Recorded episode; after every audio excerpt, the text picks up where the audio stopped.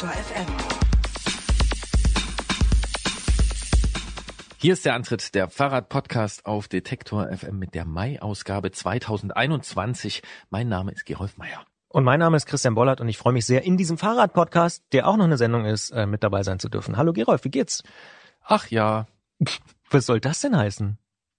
es ist so ein, es, also verschiedene Dinge stören mich. Dich stören Dinge. Ja, na klar. Ja, was denn zum Beispiel? es ist zu kalt. So gewesen, ja. Also, ja, ja. ja. Es kommt doch jetzt ein bisschen Wärme und so. Ja, gut. Also, Ja, aber übers, okay. übers Wetter jammern Mhm. ist ja auch immer irgendwie. Okay, nehmen wir andere. Sachen, ja, aber ich habe verstanden. Tandem ist im Trockendock. Du weißt, was es bedeutet. Oh, schlecht. Ja, es ist einfach schlecht. Also es fährt. das, das stoked nicht. Wie, wie. ja, oh, da kommen wir noch. Ja, ja. Sehr gute, sehr gute Überleitung. Mhm. Also Christian Bolle ist im Gegensatz zu mir ist er in Form. Ja, Tandem ist ein Trockendock. Äh, Impftermin klappt nicht. Hast du mir auch voraus? Christian Bollert hat einen Impftermin, wenn ich so viel hier verraten darf. Ich bin sogar schon geimpft, wenn der Podcast erscheint. Wenn er genau Ja. so, also ich äh, das Impfportal, ich kann es auch nicht mehr sehen. Und Ich glaube, über tausendmal habe ich geklickt. Ja, ja, ja. Und, und ich, ich habe so das Gefühl, dass so, naja, ist, so Diskussionen werden auch, werden auch, also die, die Nervenkostüme sind einfach dünner in meinem Umfeld. Das ist interessant. Ich, bei mir ist es genau andersrum. Ich hatte im April das Gefühl, oh Gott, es geht gar nicht mehr und äh, die, wie, ah, ich hab's, mu, ähm, äh, Mütend. die, genau, die Mütendigkeit äh, ist auf dem Siedepunkt, habe ich gedacht, im April. Und jetzt, wo über 25 Millionen Deutsche geimpft sind und irgendwie so eine Perspektive da ist, jetzt ja auch schon tatsächlich relativ stark gelockert wird, habe ich so ein bisschen tatsächlich so eine optimistische Perspektive und denk so, na ja, im Juli, August haben wir vielleicht wirklich das Schlimmste überstanden. Aber Du, Ja. ja, ja, ja, also, also deswegen, bei mir kommt gerade so der Optimismus, die, die Mütendigkeit äh, Ja. sackt gerade ab. Ich bemerke das trotzdem, dass man einfach, also die, Zünd, Ja. die Zündschnuren Sind kürzer. Die Zündschnüre sind Mhm. kürzer. Ja. Und das gilt äh, Ja, gebe ich dir sowohl auch für recht. mich als auch für andere Menschen. So und Selbst für mich. So weit würde ich gehen. Ja. Ja. Und ähm, ja, wenn das so weit ist, dass der Zen-Meister des, der Zen-Meister des Podcastens, äh, Christian Bollert himself, dass seine Zündschnur kürzer ist, dann ist es Zeit, ähm, sich zu konzentrieren, seine Mitte zu suchen, eine neue Ausgabe des Antritt aufzunehmen. Und ähm, hier äh, ja den ersten Song anzuspielen. Und äh, das ist auch ein Song, der uns hoffnungsfroh macht, jedenfalls mich. Und dich in deine Mitte bringt. mich in meine Mitte bringt. Und er ist deswegen auch vom Paradies, also von Das Paradies und von Albrecht Schrader und er heißt Wenn's draußen grün wird und ist ein Cover eines großartigen Songs, den schon Manfred Krug interpretiert hat. Und danach pendeln wir die Themen aus. Und dann ja. Wo sind wir hier hingekommen? Alles klar, ab geht's in den Mai, wenn's draußen grün wird. Irgendwann endlich. Wenn's draußen grün wird, fällt mir nur noch Liebe ein. Es kommt über mich und bricht mir das Herz. Mag Sonne scheinen oder mag es trübe sein. Ein Gefühl so zwischen Freude und Schmerz.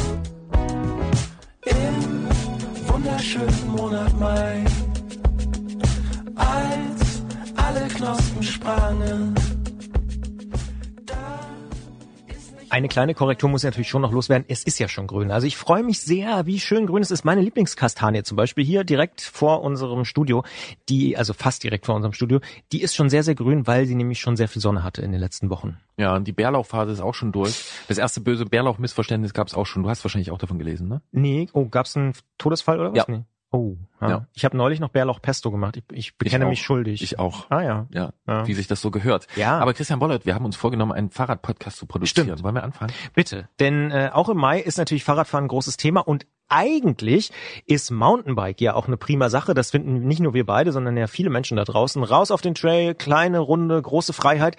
Ein schmaler Pfad kann da echt extrem viel Freude machen. Allerdings kann man ihn auch in Gefahr bringen. Und wir sprechen über schlechte Fahrtechnik und Trail schonendes Verhalten. Ein Wort, was ich auch erst für diese Ausgabe gelernt habe, mit Jan Zander von Trail Tech Mountainbiking, der auch selber Trails baut und dementsprechend Ahnung hat. Mhm. Und wie heißt es, wenn äh, zwei Worte die gleichen Anfangsbuchstaben haben? Zusammengesetzte Worte? Anachronismus oder sowas? Nee, das war falsch. Also das war auf jeden Fall falsch. Auf jeden Fall ist mir eben aufgefallen, dass Trailtech Mountainbiking mit den gleichen äh, Buchstaben beginnt wie Tour Magazin. Und vom Tour Magazin kommt unser Freund Jens Klötzer. Und er ist nicht unser Freund, sondern er ist auch unser Technikberater. Und deswegen sprechen wir mit ihm über elektronische Schaltungen, denn die gibt es an immer mehr Fahrrädern. Und wir müssen erfahren, was sie können, was sie nicht können und wann man sie braucht. Anagramm vielleicht oder so. Ich denke, ich google das nochmal.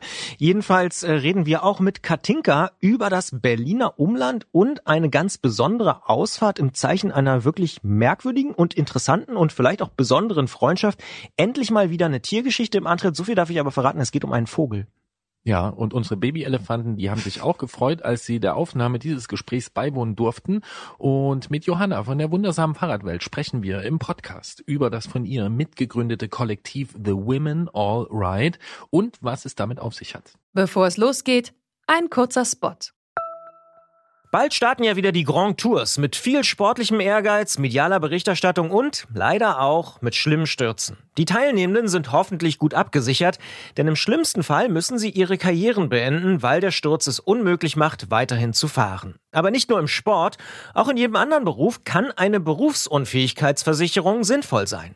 Der digitale Versicherungsmanager Clark kann euch helfen, die richtige Versicherung zu finden und schlägt euch passende Versicherungen vor. Und wenn ihr euch die Clark App holt und zwei eurer bestehenden Versicherungen hochladet, dann schenkt euch Clark mit dem Code Antritt34 einen 30 Euro Shopping-Gutschein. Den Link findet ihr in den Show Notes pickepacke volles Programm. Aber erstmal geht's los mit Rebecca Peters vom ADFC und da sprechen wir über den nationalen Radverkehrsplan der NRVP. 3.0 heißt er und ist im April vorgestellt worden und da sind einige Versprechungen drin und wir gucken uns das mal ein bisschen genauer an.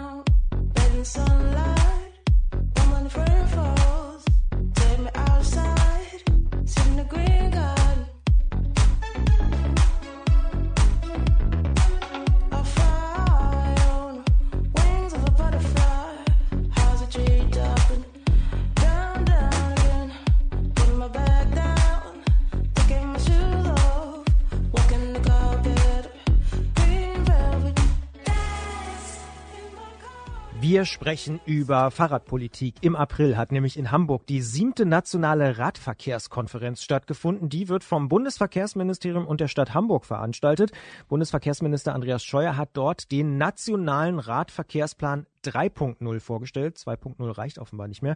Und mit dessen Hilfe soll Deutschland bis 2030 zum Fahrradland werden. So steht es da jedenfalls drin. Und das klingt ein bisschen beeindruckend, doch was hat man sich unter so einem Radverkehrsplan eigentlich vorzustellen und was folgt daraus?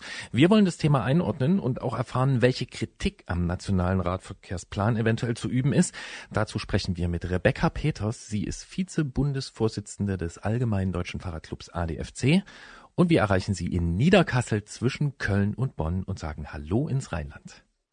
Hallo aus dem Rheinland.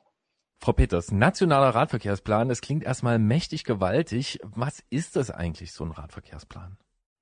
Das ist im Prinzip der Plan, der allen ähm, weiteren weiteren Planungen sozusagen zugrunde liegt. Also das ist das Rahmenwerk, nach dem sich der Radverkehrsplan in, oder der Radverkehr in dem Falle in Deutschland in den nächsten Jahren entwickeln soll. 3.0, weil es jetzt eben die, der dritte Plan ist. Der wird in der Regel so für die nächsten zehn Jahre festgeschrieben und da steht dann drinne, was sind die Grundlagen, worauf bauen wir auf, was soll in den nächsten Jahren geschehen, was sind so Meilensteine, Kennziffern, an denen wir uns orientieren sollen und ähm, ja, ist im Prinzip das, woran sich das Bundesverkehrsministerium in seiner Arbeit zum Thema Radverkehr dann orientiert und entlang handelt. Jetzt könnte man ja ketzerisch sein und sagen, na ja, bei Industriethemen heißt es immer schon Industrie 4.0. Wieso sind wir jetzt erst bei der Version 3? Ja, wahrscheinlich, weil es jetzt wirklich die dritte Auflage ist. Also ähm, es gibt ja, gibt ja immer so, so wunderbare Namen für alle möglichen Werke. Das ist, glaube ich, eher irrelevant, wie das Ding heißt. Viel wichtiger ist natürlich, was drinsteht.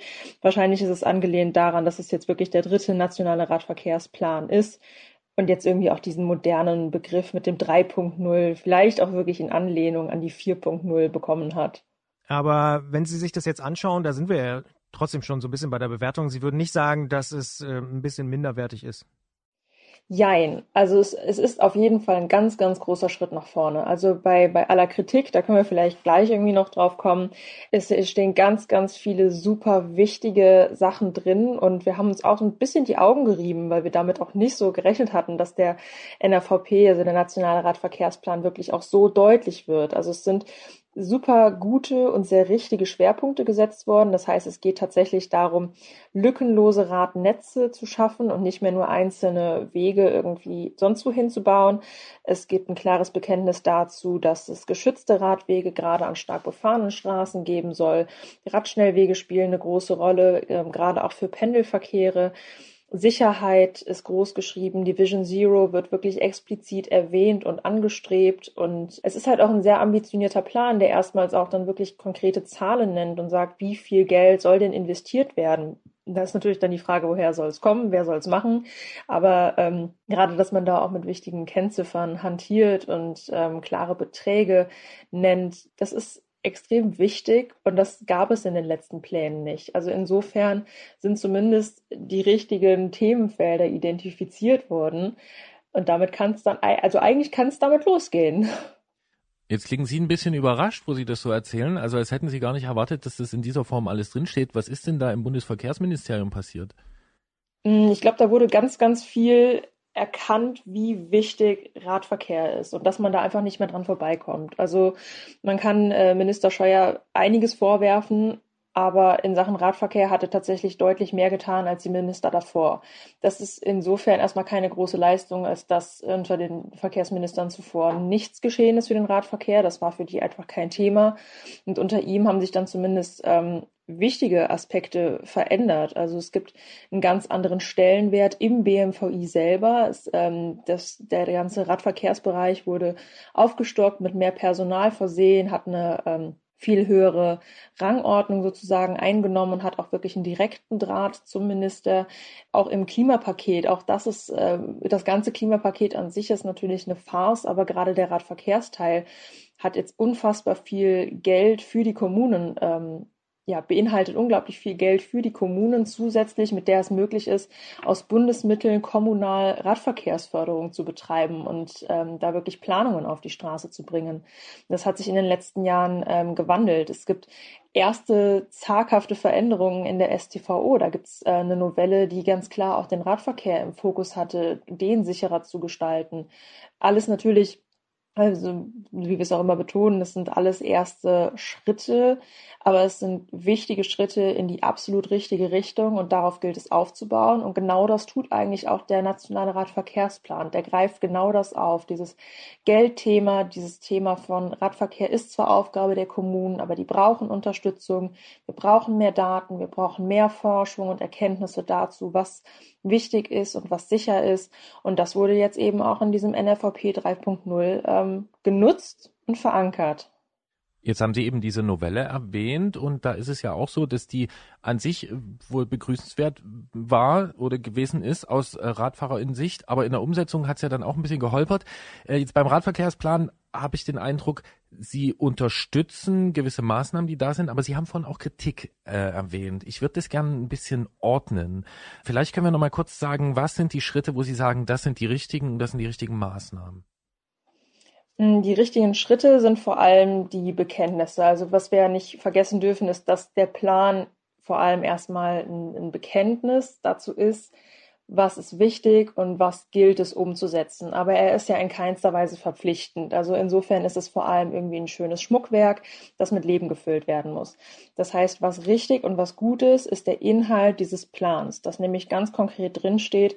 Es braucht Radschnellwege für PendlerInnen. Es braucht eine sichere Gestaltung von Kreuzen, an, von Radwegen, gerade an stark befahrenen Straßen. Wir brauchen Netze, die wirklich lückenlos sind, auch über die Kommunalgrenzen hinweg. Wir brauchen ähm, Abstellanlagen und die Verknüpfung beispielsweise mit dem ÖPNV, weil das Rad alleine eben nicht die Verkehrswende bringt, sondern vor allem über Verknüpfung gearbeitet werden muss. Und ähm, ja, das sind im Prinzip die, die ganz wichtigen Punkte, ebenso wie natürlich ähm, Vision Zero und dass auch konkret an einer Stelle drinsteht, dieser ganze zusätzliche Platz, den wir im Prinzip brauchen für den Radverkehr, der muss vom MIV kommen. Das steht so im NRVP drin und das ist eine, eine Wortwahl oder auch eine ja, eine, eine Forderung sozusagen vom BMVI, die wir vor wenigen Jahren noch überhaupt gar nicht erwartet hätten. Das hätten wir uns überhaupt nicht träumen lassen, dass sowas da drin steht. Das heißt, die Inhalte und auch die Themenfelder, an denen jetzt gearbeitet werden muss, wurden vollkommen richtig identifiziert. Und das wäre ja jetzt ein riesen, äh, Riesengrund zur, zur großen Freude und dafür, dass wir ein paar Sektkorken knallen lassen. Aber, und das ist so, so der Wehmutstropfen an der ganzen Sache, es ist null verbindlich. Das heißt, was uns in, in allererster Reihe fehlt, ist ein Aktionsplan. Also wie wird Deutschland jetzt zum Fahrradland? Das heißt ja so schön, wir wollen Fahrradland werden und das ist der Weg, wie es funktioniert. Und jetzt brauchen wir aber einen verbindlichen Aktionsplan, der das wirklich auch auf die Straße bringt, in dem ganz klar gesagt wird, das ist zwar das Ziel bis 2030, aber was sind die, was sind die Zwischenziele? Was sind die Maßnahmen, mit denen wir das erreichen? Woran lassen wir uns messen? Wie soll das Ganze finanziert werden? Und das ist natürlich ganz konkret Aufgabe der nächsten Bundesregierung, insbesondere aber, weil der Plan ja bis 2030 geht, auch über die Legislatur hinaus. Und das sind die Kritikpunkte. Wir brauchen da deutlich mehr Verbindlichkeit und an ganz vielen Punkten ja, Modernisierungen und Reformen, um diese Forderungen überhaupt möglich zu machen. Frau Peters, Sie haben es gerade schon angesprochen. Äh, Sie fordern ganz konkrete Punkte und Dinge, die umgesetzt werden, die festgeschrieben werden müssen. Ein Aktionsplan, haben Sie gerade gesagt. Was sind denn das für Punkte? Also was genau müsste denn da drinstehen in so einem Aktionsplan? Ja, das ist eine ziemlich gute Frage. Also eigentlich müsste der nationale Radverkehrsplan einfach verbindlich sein, in, in welcher Form auch immer, an dem man sich messen kann, an dem evaluiert wird und wo es natürlich auch dann ganz klare Konsequenzen hat, wenn Ziele nicht erreicht werden. Aber der Aktionsplan beinhaltet dann vor allem ja messbare Meilensteine, also was total schön ist, ist was bis 2030 erreicht werden soll. Was aber halt nicht drin steht, ist, was sind denn die Zwischenschritte? Also was passiert denn in den ganzen Jahren bis 2030? Was sind denn konkrete Maßnahmen? Bis zu welchem Jahr müssen wie viele ähm, Kilometer Radwege gebaut werden oder wie viele Abstellanlagen müssen pro Jahr an Bahnhöfen gebaut werden, in welcher Qualität? Das sind alles Sachen, die da überhaupt nicht drinstehen und die in so einem Aktionsplan ja verankert werden müssten. Dann gibt es natürlich ganz viele ähm, tolle Ideen, die aber nach aktuellem ähm, Recht und nach aktueller Planungspraxis überhaupt nicht machbar sind. Das heißt, wir haben Mittel aus dem Klimapaket bis 2023 und der nationale Radverkehrsplan geht bis 2030. Insofern haben wir da jetzt aktuell irgendwie eine große Lücke, in der ganz unklar ist, wie diese großen, vor allem Infrastrukturprojekte und großen Planungen und Umbauten finanziert werden sollen. Das ist in keinster Weise irgendwo geregelt. Es steht ganz schön ähm, die Forderung oder auch der Finanzierungsrahmen von 30 Euro pro Kopf pro Jahr für Fahrradinfrastruktur drin, aber es ist halt nicht erklärt, woher dieses Geld kommen soll. Das heißt, wir brauchen da eine nachhaltige und dauerhafte Finanzierung, damit sowas überhaupt möglich ist. Am liebsten natürlich mit Unterstützung von Bund und Ländern, denn wie wir alle wissen, kommunale finanzielle Mittel sind knapp oder zumindest limitiert die können das meistens überhaupt nicht so stemmen und brauchen ganz viel Unterstützung. Davon ist eben überhaupt nicht die Rede. Wir brauchen deutlich mehr Fachpersonal, wir brauchen PlanerInnen, die Radverkehr planen können, entsprechend finanzielle Mittel aus allen möglichen Fördertöpfen, die man da so bedienen kann. Und ähm, am allerliebsten, aber wir sind ja auch dazu da, um große Forderungen zu stellen, auch eine Anlaufstelle, in der sowas halt gebündelt und koordiniert wird, in der sich Kommunen Hilfe ähm, holen können oder Hilfestellung geben lassen können zum Thema Radverkehrsinfrastruktur in der Kommune planen und bauen und ähm, ja, also es gibt noch ganz, ganz viele Ungereimtheiten, vor allem wenn es darum geht, ja, ist, also der Plan ist schön und gut, aber wie wollen wir die Ziele denn erreichen? Da wissen wir auch noch nicht so ganz, wie das klappen soll. Und Sie meinten mit der Anlaufstelle, die Sie eben angesprochen haben, eine auf Ministerialebene dann, also auf, auf Bundesebene oder? Eine Agentur genau, für also Radinfrastruktur. Also, ja, irgendwie sowas. Also wir sprechen ja hier vom nationalen Radverkehrsplan und, ne, und einem Plan, den die ministerielle, die Bundesebene aufgestellt hat. Insofern wäre es natürlich sinnvoll, auch genau da eine Stelle anzusiedeln, so eine Anlaufstelle, in der sich Länder und Kommunen dann dazu beraten lassen können, wie sie an diese Fördermittel kommen. Natürlich, also es ist natürlich ein, riesengroßer Aufwand. Es wäre zu überlegen, ob man das auf Länderebene sozusagen auch nochmal einrichtet und im Prinzip diese Stufen schafft, über die dann äh, so eine Beratung laufen kann.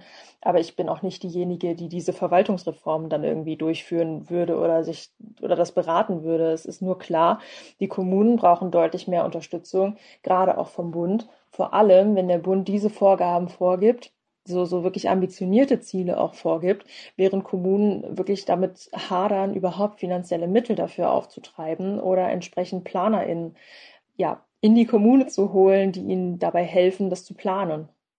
Ich muss nochmal auf einen Aspekt zurückkommen, den Sie auch gerade angesprochen haben, dass das alles unverbindlich ist. Wäre das denn leicht aus Ihrer Perspektive, das verbindlich zu machen und zu sagen, das ist unser Plan? Oder haben Sie tatsächlich Angst davor, dass daraus sowas wird, wie ich erinnere mich noch an die eine Million Elektroautos, dass man sowas schreibt, hier bis 2030 wollen wir das schaffen, aber Sie haben schon gesagt, es gibt gar keine Zwischenziele und dann ist man irgendwann 2029 überrascht, dass man es nicht geschafft hat. Ja, also im Prinzip sieht man ja genau das schon so ein bisschen kommen. Wie man das Ganze jetzt verbindlich machen kann, das würde dann so ein bisschen in die Richtung Mobilitätsgesetz gehen und da ja, ist natürlich auch wieder die Frage, wie ernst das genommen wird. Also gerade in Berlin war natürlich auch der Jubel zuerst groß. Wir haben ein, ein Mobilitätsgesetz für Berlin und es müssen ähm, mit, mit konkreten Kennziffern, was pro Jahr geschehen muss. Und trotzdem überhäufen uns immer wieder Nachrichten oder bekommt man auch mit, dass diese Ziele halt nicht eingehalten werden oder dass teilweise äh, wirklich Beschlüsse gefasst werden, die dem so ein Stück weit auch entgegenstehen. Das heißt, auch diese Verbindlichkeit ist wahrscheinlich auch nicht die finale Lösung, die ähm, dann dafür sorgt, dass wir wirklich Fahrenland werden. Also was es einfach braucht, ist wirklich dieser, dieser Aha-Effekt von, mehr Fahrer tut halt niemandem weh, sondern wir brauchen das und das ist total wichtig und wir setzen uns mit politischem Willen und Druck jetzt genau dafür ein, diese Verkehrswende mit dem Rad auf die Straße zu bringen. Weil bei aller Verbindlichkeit, das wird dann halt, also es gibt halt immer irgendwie Wege, diese Verbindlichkeiten zu umschiffen und mit schönen Ausreden statt mit Lösungen um die Ecke zu kommen. Und das ist auf die Dauer ein Stück weit frustrierend, das kann ich auch total gut verstehen. Und es ist am Ende, glaube ich, eine, ja, ein, ein Mix aus verschiedenen Methoden. Also es ist einerseits solche Ziele zu verankern, Zwischenziele klar zu zurren, auch ähm, im gleichen Zuge festzulegen, was passiert, wenn diese Ziele eben nicht erreicht werden. Und ähm, ja, ansonsten Bretter bohren, kommunizieren ohne Ende, bis irgendwann wirklich auch beim letzten der Groschen gefallen ist, dass Radverkehr einfach eine super wichtige Sache ist, wenn wir diese Verkehrswende vorantreiben oder auch erreichen wollen. Wenn ich Sie richtig verstehe, ist es aber ein bisschen Augenwischerei, wenn Minister Scheuer sich also jetzt hinstellt und die Kommunen aufruft, bei Fördergeldern für sichere Radinfrastruktur einfach zuzugreifen, weil es wohl, wenn ich Sie richtig verstehe, diese Voraussetzung gar nicht gibt, dass man diese Fördergelder überhaupt umsetzen kann äh, und diese Infrastruktur äh, schaffen kann. Also wie viel Wahlkampf steckt denn da eigentlich drin, wenn ähm, so ein Plan dort vorgestellt wird und dann einfach solche Aufrufe kommen? Relativ wenig Wahlkampf, würde ich sagen. Also, dass jetzt der NRVP mit allem Guten, was da drin steht, ins Wahljahr fällt, war vermutlich eher eine glückliche Sache, weil er war vom Todus her dran.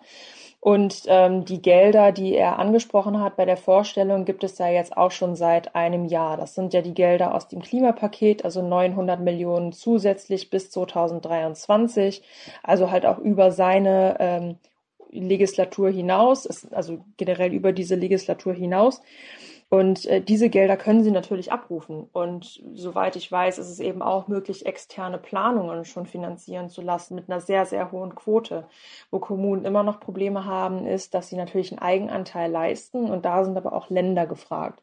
Also es ist ähm, das, was der Bund auf die Beine gestellt hat, dieses Sonderprogramm Stadt und Land heißt es, ist ein Förderprogramm, wo ähm, diese insgesamt 1,3 Milliarden Euro bis 2023 an die Länder gegeben werden nach einem gewissen Schlüssel und die Kommunen können dort dann sozusagen die Fördergelder beantragen für Radinfrastruktur. Es gibt sehr hohe Qualitätsstandards, das haben wir sehr begrüßt, also die gehen ähm, wirklich weit über das hinaus, was die gängigen Regelwerke festschreiben. Das BMVI ist da einen sehr weiten Schritt nach vorne gegangen. Es ähm, sind vor allem sicherer, schneller und durchgängiger Radverkehr sind die, sind die Punkte, die da ganz groß geschrieben werden. Das sind so die, die Planungen, die gefördert werden können. Und es ist ab einem sehr frühen Zeitpunkt möglich, das finanzieren zu lassen. Das heißt, auch externe Planungen können unter bestimmten Bedingungen schon gefördert werden. Und einige Länder, beispielsweise Hessen, hat da auch, haben da auch darauf reagiert und haben quasi einen zusätzlichen Vertrag geschlossen, um diesen Eigenanteil abzunehmen bei besonders finanzschwachen Kommunen und gesagt, wir fördern zusätzlich und ihr kriegt quasi 100 Prozent Förderung, aber macht bitte geilen Radverkehr.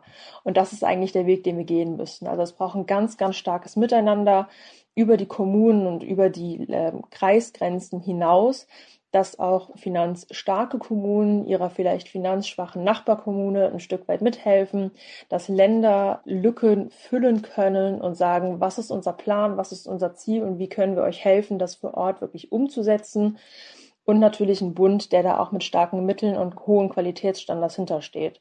Das ist so ein Dreiklang, über den es äh, funktionieren kann. Und da hat das BMVI wirklich echt gute Arbeit geleistet. Um zum geilen Radverkehr zu kommen, muss ich tatsächlich aber auch nochmal so zwei, drei Verständnisfragen reinwerfen. BMVI ist relativ klar, ist das Bundesverkehrsministerium, wer die Abkürzung vielleicht nicht so geläufig hat. NRVP ist der nationale Radverkehrsplan, das äh, haben wir jetzt, glaube ich, gelernt. Aber was ich noch nicht weiß, ist, was ist ein MIV? Haben Sie auch schon erwähnt.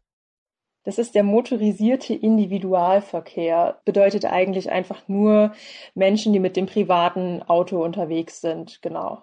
Und die Vision Zero, die ist auch schon mehrfach hier angeklungen? Das ist ein äh, Verkehrssicherheitsziel. Da geht es darum, dass null Menschen im Radverkehr oder generell kein einziger Mensch im Straßenverkehr getötet oder schwer verletzt werden soll.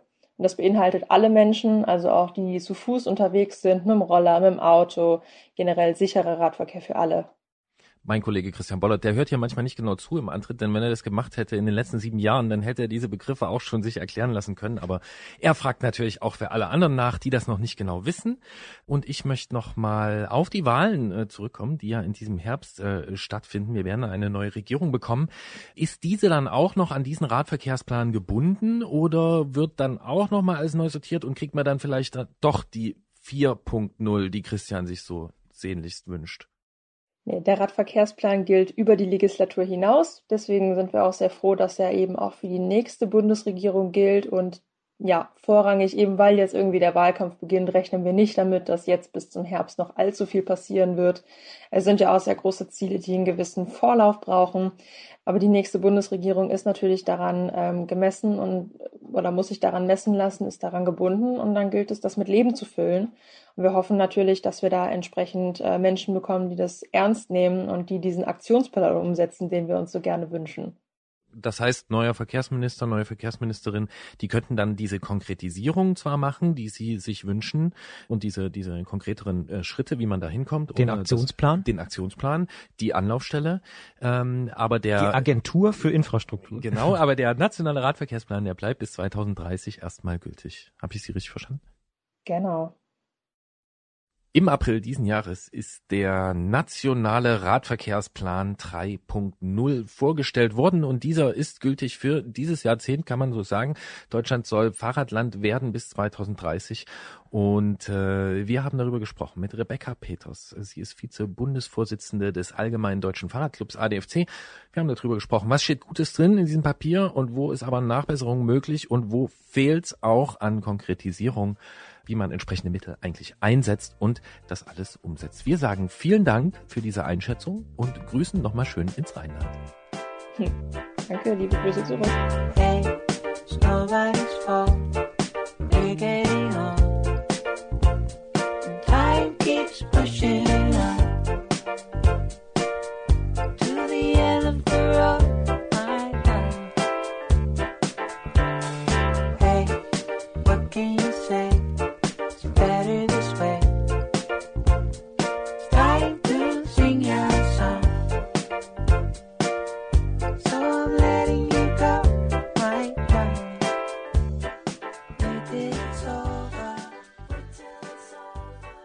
Lieber Christian, ich glaube, ich habe mich geirrt. Es kann sein, dass die Abkürzung MIV tatsächlich noch nicht in diesem Podcast vorgekommen ist. Ich habe auch nochmal alle Archive durchgehört ähm, und ich muss sagen, ich habe es noch nie gehört hier im Antritt. Wer, wer da was schon gehört hat, der kann sich bitte melden, welche Ausgabe das gewesen sein soll. Ich habe es vorher noch nicht gehört. Ja, aber die, also ne, die war dir glaubhaft äh, nicht geläufig, diese Abkürzung? Nee, war sie auch nicht. Ja. Ja. Und wenn, dann habe ich es wieder vergessen. Es ist auch Ja. möglich, durchaus. Es, In Fachkreisen äh, ist es ja auch bekanntes Phänomen MIV. Unter dem kurzen Stichwort Dinosauriertanz. Ja, aha, ja. weil? Na, die ganzen Saurier sind draußen unterwegs und manchmal treffen sie sich, dann stehen sie alle rum. Ah, Ja. da denke ich sofort an äh, Totally Enormous Extinct Dinosaurs. Ich weiß Also- nicht warum, was in meinem Kopf eigentlich da verdrahtet worden wir ist. sind heute auf jeden Fall Mhm. äh, auf einem Kurs, der uns viele neue äh, Worte, Abkürzungen und Ist ähm, übrigens eine Band, falls du die nicht kennst, ne? Ja. und Bands äh, äh, näher bringt. Und äh, ich muss sagen, dass mir eine Meldung vom ADFC Sachsen eingefallen ist, auch während des Gesprächs, dass nämlich die äh, Mittel für den Radwegebau in Sachsen ähm, ganz wenig nur eingesetzt werden und dass auch äh, sehr, sehr wenige Radwege in Sachsen entstehen. Und ähm, da fühlte ich mich so ein bisschen dran erinnert. Ne? Also man kann da jetzt als Verkehrsminister natürlich große Ziele ausrufen, aber wir haben ja gehört, es hängt so ein bisschen an dieser an der konkreten Umsetzung, an der Verbindlichkeit und an den Planern und Planerinnen. Und wie so oft, ne, äh, das finde ich, kam hier nochmal ganz interessant raus. Am Ende liegt es wirklich daran, dass man die Kommunen auch, äh, neudeutsch würde man sagen, enabled, äh, also ihnen auch die Chance gibt, weil es gibt ganz, ganz viele Förderprogramme, ne, die nicht abgerufen werden, weil die Kommunen nicht die 10, 20, 30 Prozent aufbringen können, die nötig sind, um diese 70 Prozent aus Europa, vom Bund oder so zu bekommen. Dementsprechend, das ist echt ein Thema. Und es ist ja nicht nur in Sachsen, es ist ja auch in vielen anderen Bundesländern so, dass es da ganz wenig oder langsam, sagen wir mal sehr langsam nur vorankommt. Hm. Und wenn man sie wirklich enable, also wenn man es ernst meinen würde, dann würde man äh, dafür auch sorgen, also so richtig ganz dolle ernst. Auch wenn ich ihr äh, abnehme, Ja, dass ja. sie sagt so, okay, es gibt da schon einen gewissen Bewusstseinswandel im Bundesverkehrsministerium. Ich bin ja dann wieder der Kompromiss, äh, Christian, und sage, na ja, aber da spielt natürlich auch wieder die Politik eine Rolle. Ne? Also die Landespolitik will sich das auch nicht komplett aus der Hand nehmen lassen. Und ne, dann, das ist dann wieder so ein bisschen Henne-Ei. Äh, also es ist kompliziert, ohne Frage. Aber weil, ne, dann geht's wieder um Kompetenzen, wer darf das und so, und das ist doch eigentlich unser Zuständigkeitsbereich und so, da will man auch keine Macht abgeben, auch wenn man gerade kein Geld hat und so. Ah, schwieriges Thema, aber Und der Föderalismus, wir haben ihn ja Genau, kennengelernt, da- äh, kennengelernt in diesen Tagen. ja, Ähm, hat aber, auch seine Vorteile. Ums, Absolut. Ja, ja. Hat, und hat auch vor allen Dingen seine Gründe, warum er existiert. Aber wir wollen uns nicht auf diesem Gebiet versteigen, denn zumindest, ähm, ja doch, wir laufen vielleicht Gefahr, uns da etwas zu versteigen. Na, wir machen jetzt ja hier kein Pro-Seminar. genau, ich frage dich einmal ganz kurz und knackig, was heißt MTV? ähm, MTV, Ja? Music Television. Nee. Nee. Motorisierter Trailverkehr. Aha. Und darüber reden wir jetzt. Richtig.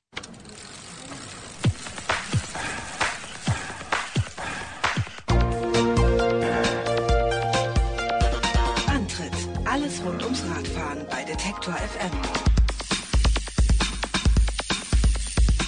Auf Stollenreifen ins Gelände fahren, was könnte es Schöneres geben? Diese rhetorische Frage kann nur mit einem entschiedenen nicht viel beantwortet werden. Und diese Antwort, die geben nicht nur wir hier beim Antritt regelmäßig. Es gibt auch auf den Wegen da draußen immer mehr Menschen, die mit Mountainbikes oder E-Mountainbikes unterwegs sind. Soweit so schön. Doch wer den Antritt regelmäßig hört, wird auch wissen, dass es um die Nutzung von Wegen und Pfaden immer mal wieder Konflikte gibt. Da ist die Zwei-Meter-Regel in Baden-Württemberg und auch Wegsperrung in Bayern haben wir schon thematisiert. Doch so viel man Gesetzgeber und Behörden auch kritisieren mag, es scheint auch Biker und Bikerinnen zu geben, die Bildungslücken haben. Den Eindruck bekommt man zumindest, wenn man einen auf Facebook inzwischen über 600 Mal geteilten Post liest, in dem sich der Mountainbiker Christoph Marlin über Abkürzungen und zerfahrene Trails beschwert und viel Zustimmung dafür erhält. Wir wollen wissen, wie groß ist das Problem und was kann man dagegen tun? Und darum sprechen wir mit Jan Zander von Trailtech Mountainbiking aus Wake bei Göttingen, denn Jan veranstaltet Fahrtechnikseminare, kooperiert mit dem Nationalpark Harz, ist Mountainbiker durch und durch und er baut auch selber Trails, deswegen ist er ein Experte dafür und wir sagen Hallo, schönen guten Tag Jan. Ja, schönen guten Tag. Grüß dich. Hi. Kaputt gefahren, abgekürzt und zusammengebremst, so steht's da, so kommentiert Christoph Marlin Fotos eines ramponierten Trails in Österreich und der findet offensichtlich große Beachtung und große Zustimmung in Bikerkreisen. Wie groß ist denn das Problem deiner Erfahrung nach tatsächlich auch in Deutschland? Ja, ich sag mal, das äh, Problem in Anführungsstrichen gibt es eigentlich schon, ja, seit, seit es Mountainbikes gibt. Natürlich ist das in den letzten Jahren mehr geworden, weil einfach mehr Leute auf Fahrrädern, Mountainbikes und jetzt äh, in den letzten Jahren natürlich auch E-Mountainbikes unterwegs sind. Von daher tummeln sich immer mehr Menschen auf den schmalen Wegen. Und ähm, ja, das Thema, es geht ja eigentlich mehr oder weniger um Wegeerosion. Ähm, das heißt klar, je mehr Nutzer die frequentieren, ob jetzt Fußgänger sind, in manchen Fällen vielleicht sogar Reiter und Mountainbiker, desto mehr wird der Weg halt in Anspruch genommen äh, und der Untergrund halt beansprucht.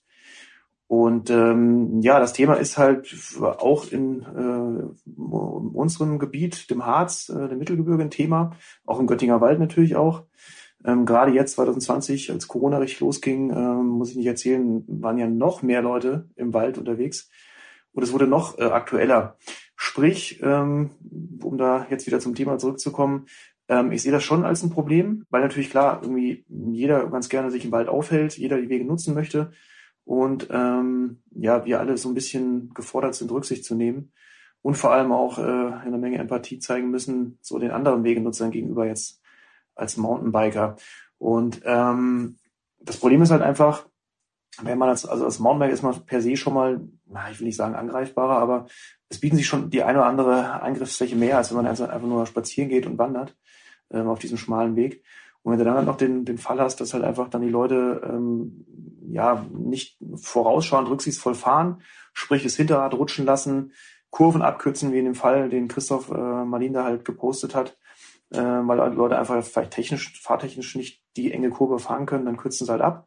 Oder auch solche Faktoren, dass einfach ne, die, äh, die Strava-Zeit läuft und man einfach dann die, die Zeit verbessern will. Ähm, und ja, daraus resultiert natürlich auch, dass die Wege immer ähm, immer zerfurchter, ausgefahrener äh, werden, dass kurz ist, dass das abgekürzt wird und letztendlich das halt nicht äh, natürlich im Sinne des Erfinders ist. Ähm, sprich, klar, die, die Natur leidet, der Weg leidet ähm, und letztendlich ähm, ja, sorgt man dann jetzt auch nicht unbedingt für Akzeptanz für Erwachsene, wenn es darum geht, äh, bestimmte Wege zu legalisieren oder auch äh, das Thema gemeinsame Nutzung halt zu verbreiten. Also das das ist tatsächlich ja eigentlich überall das gleiche Thema. Von daher ist das jetzt nicht ein Thema nur aus Innsbruck in den Alpen, sondern betrifft auch uns Mountainbiker in den Mittelgebirgen, würde ich sagen. Mhm die äh, beiden Aspekte, die du genannt hast eben und die äh, Christoph da auch nennt, also das Abkürzen und das äh, Bremsen, mhm. das falsche Bremsen, äh, sind das tatsächlich die beiden, die dann auch wirklich für den Großteil der Schäden verantwortlich sind? Und wie sieht das dann aus? Ja, ich sag mal, die, die Abkürzungsnummer, das ähm, kennt, glaube ich, jeder, der, der regelmäßig auf seinen Hometrails unterwegs ist, sag mal so. Die sah natürlich früher ganz anders aus. Und äh, dass Leute abkürzen, hat natürlich verschiedene Gründe. Einmal, da habe ich genannt, fahrtechnisch, äh, wenn ich nicht in der Lage bin, keine Ahnung, eine enge Kurve zu fahren als Klassiker. Oder ich habe ein sehr steiles Stück, wo ich nicht mich traue oder das nicht kann, gerade runterzufahren, kontrolliert, dann äh, fahre ich halt einfach schräg den Hang runter, verbreite den Trail oder baue halt mir letztendlich einen Chicken Way oder ein Chicken Way bildet sich raus das gleiche, wenn Hindernisse im Weg sind. Und ähm, ja, das sind so die, die, die Hauptpunkte, glaube ich, weswegen es äh, den Wegen an den Kragen geht und deswegen halt Wege und der Untergrund leidet äh, entsprechend. Wir lernen hier immer gern neue Worte dazu oder wir rufen äh, Worte ins Bewusstsein. Deswegen müssen wir an der Stelle natürlich jetzt nachfragen. Ähm, der Chicken Way, äh, kannst du das kurz erklären, was das ja. ist? Genau, Chicken Bay ähm, kann ich kurz erklären. Ähm, ich will jetzt keine Werbung in eigener Sache machen. Ich hatte letztes Mal so ein, so ein, so ein kleines Fahrtechnikvideo, da ging es darum, wie ich über eine dicke Wurzel fahre. Und das ist so eine Stelle, die man hier so kennt äh, auf meinen Home-Trails, wo ich ganz genau weiß, Mensch, da haben viele Leute Probleme, ähm, die sie nicht trauen, die es fahrtechnisch jetzt nicht hinkriegen. Und ähm, über die Jahre ist da tatsächlich ähm, auf einmal links so eine Spur entstanden, die quasi um diese dicken äh, Brocken rumführt. Dementsprechend natürlich auch so eine, ja, erstmal auf den ersten Weg einfache Variante ähm, oder einfache Spur, die dem äh, der schweren Sektion sozusagen dann quasi irgendwie halt äh, oder die halt neben der schweren Sektion entsteht. Und deswegen halt auch Chicken Way. Kommt aus dem Englischen. Ich weiß nicht genau, ich kenne die glaube ich, den genauen, äh, die genaue Übersetzung nicht, aber ähm, das ist, glaube ich, ein gängiger Begriff in der, in der Szene für leichte Umfahrung. Stichwort Szene. Was uns natürlich auffällt, ist, dass dieses Thema jetzt hochkocht, unter anderem natürlich auch wegen des Posts, den wir ja angesprochen haben, aber überhaupt auch seit Monaten, ja, es ist ein gefühlt größeres Thema. Würdest du das bestätigen und ähm, kannst du dir auch erklären, wo das herkommt? Das tatsächlich, also es wird größer, das, das Thema. Ähm, ich glaube, das ist deswegen auch in den Fokus gerückt, weil ich muss jetzt wieder Corona auspacken, soll keine Entschuldigung sein. Ähm, ganz allgemein ist ja natürlich ne, der Mountainbike und auch der Fahrradtrend ungebrochen es werden immer mehr Räder verkauft. Ähm, das heißt, es sind mehr Leute im Wald. Ähm, gerade 2020 war das halt massiv. Aber das sind ja nicht nur Mountainbiker, sondern auch Wanderer und andere Waldnutzer, Wegenutzer. Aber jetzt, um auf den Fahrradbereich zurückzukommen, Mountainbike-Bereich zurückzukommen, hast du natürlich jetzt gerade durch die Neuentwicklung E-Mountainbike äh, auch nochmal deutlich mehr Leute im Wald, die auch vorher nicht im Wald waren. Also die meisten E-Mountainbiker haben jetzt nicht so diesen Mountainbike-Background wie der klassische Mountainbiker. Das heißt, ähm, die wissen vielleicht auch gar nicht unbedingt, wie man sich im Wald verhält, in Anführungsstrichen. Ähm, soll jetzt kein, kein, kein allgemeiner E-Mountainbike-Diss sein, um Gottes Willen, also ich fahre selber E-Mountainbike. Aber das ist halt meine Erfahrung, ähm, dass die Leute halt jetzt einfach über, was weiß ich, Jobrad, Bike-Leasing oder wie auch immer, von einem Freund äh, oder Freundin das Rad gesehen, ein Mensch, fanden es super, haben es mal probiert und ist der Funke übergesprungen und die haben jetzt auch so ein E-Mountainbike, aber sind wie gesagt jetzt nicht unbedingt äh, oder haben keinen Mountainbike-Background, habe ich es genannt. Und das sorgt natürlich dafür, dass man halt, A, wie ich es gesagt habe, nicht unbedingt weiß, wie man sich verhält im Wald. Das sei es gegenüber anderen Wegenutzern oder halt auch, wie man vielleicht einfach auch bremst, ne? dass man das Hinterrad nicht rutschen lässt und nicht zusätzlich die Wege beansprucht, dass man halt nicht unbedingt abkürzt. Für viele ist es, glaube ich, einfach so ein cooles Spielzeug und äh, die haben das gar nicht so auf dem Schirm. Das ist, glaube ich, gar nicht böse gemeint, dass die ja mutwillig da durch die Landschaft flügen und die Wege kaputt machen. Ich glaube, viele wissen es tatsächlich nicht besser. Oder der letzte Punkt jetzt dazu, ähm, die kriegen es halt fahrtechnisch nicht hin.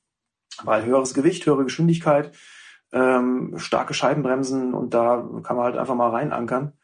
Und ähm, das fällt uns halt tatsächlich auch in fahrtlichen Kursen auf, dass halt viele E-Mountainbiker, nicht alle, nochmal da ganz wichtig, ähm, dass viele E-Mountainbiker einfach ihr Sportgerät auch nicht unbedingt im Griff haben und dann deswegen halt für Abkürzungen, Erosion und so weiter sorgen. Und dann bleiben wir mal direkt bei diesem Thema, was wir gerade angesprochen haben. Ist es denn vielleicht auch, um mal so ein bisschen, ich sag mal, rauszuzoomen, ein bisschen metamäßig zu werden, auch eine Generationenfrage, wenn man sagt, na ja, die neuen Leute, die da kommen, die sind ja häufig auch ein bisschen älter, jedenfalls im klassischen Durchschnitt, äh, die da mit den E-Bikes durch den Wald fahren. Ist es vielleicht auch ein bisschen elitär von, ich sag's jetzt mal so frei, den Jüngeren zu sagen, na, ihr könnt es alles nicht so richtig und ihr bremst zu stark? Ja, kann man so betrachten. Also ich sehe es gar nicht so, dass es ähm, dass es nur Ältere sind. Ähm, ich habe ja vorhin angesprochen, gerade über die Möglichkeiten, die man heute hat mit Finanzierung etc. oder beim Job, ähm, sind es auch einige Jüngere, die sich tatsächlich jetzt E-Bikes leisten können, die was ich 5000 Euro kosten, was natürlich man erstmal sich, ähm, sich quasi leisten muss, tatsächlich ein Fahrrad für, für fünf Scheine. Das heißt, es sind, glaube ich, nicht nur Ältere. Von daher, ja, also man, das ist, ist immer, immer die Frage, von, von welchem Standpunkt man das, man das betrachtet, äh, das Phänomen. Äh, ist, ist eine, ist eine halt schwierige Sache. Würde, würde, würde, ich gar nicht so sagen. Das ist jetzt tatsächlich ein, dass man so fast so halt arrogant oder leichte, ja, halt elitär das halt äh, sieht. Also ich, ich, ich würde wirklich eher sagen, es sind einfach viel mehr Leute auf dem Fahrrad unterwegs halt, wo sicher halt dann natürlich auch mehr dabei sind, die halt jetzt nicht wissen, äh, wie man sich verhält oder wie man mit dem Sportgerät umgeht, äh, habe ich ja schon gesagt. Aber das ist tatsächlich jetzt nicht unbedingt, äh, ja, so dass das jetzt, äh, also ich, ich, ich sehe es eigentlich positiv, sagen wir so. Und die Aufgabe finde ich so, die man hat, so als, ja, in meinem Fall Guide, Fahrtechnik-Trainer oder auch ähm, so als äh, Szene-Typ, ähm, ist einfach quasi einfach das Ganze positiv aufklären ähm, und aus der Szene heraus halt die Leute versuchen zu erreichen.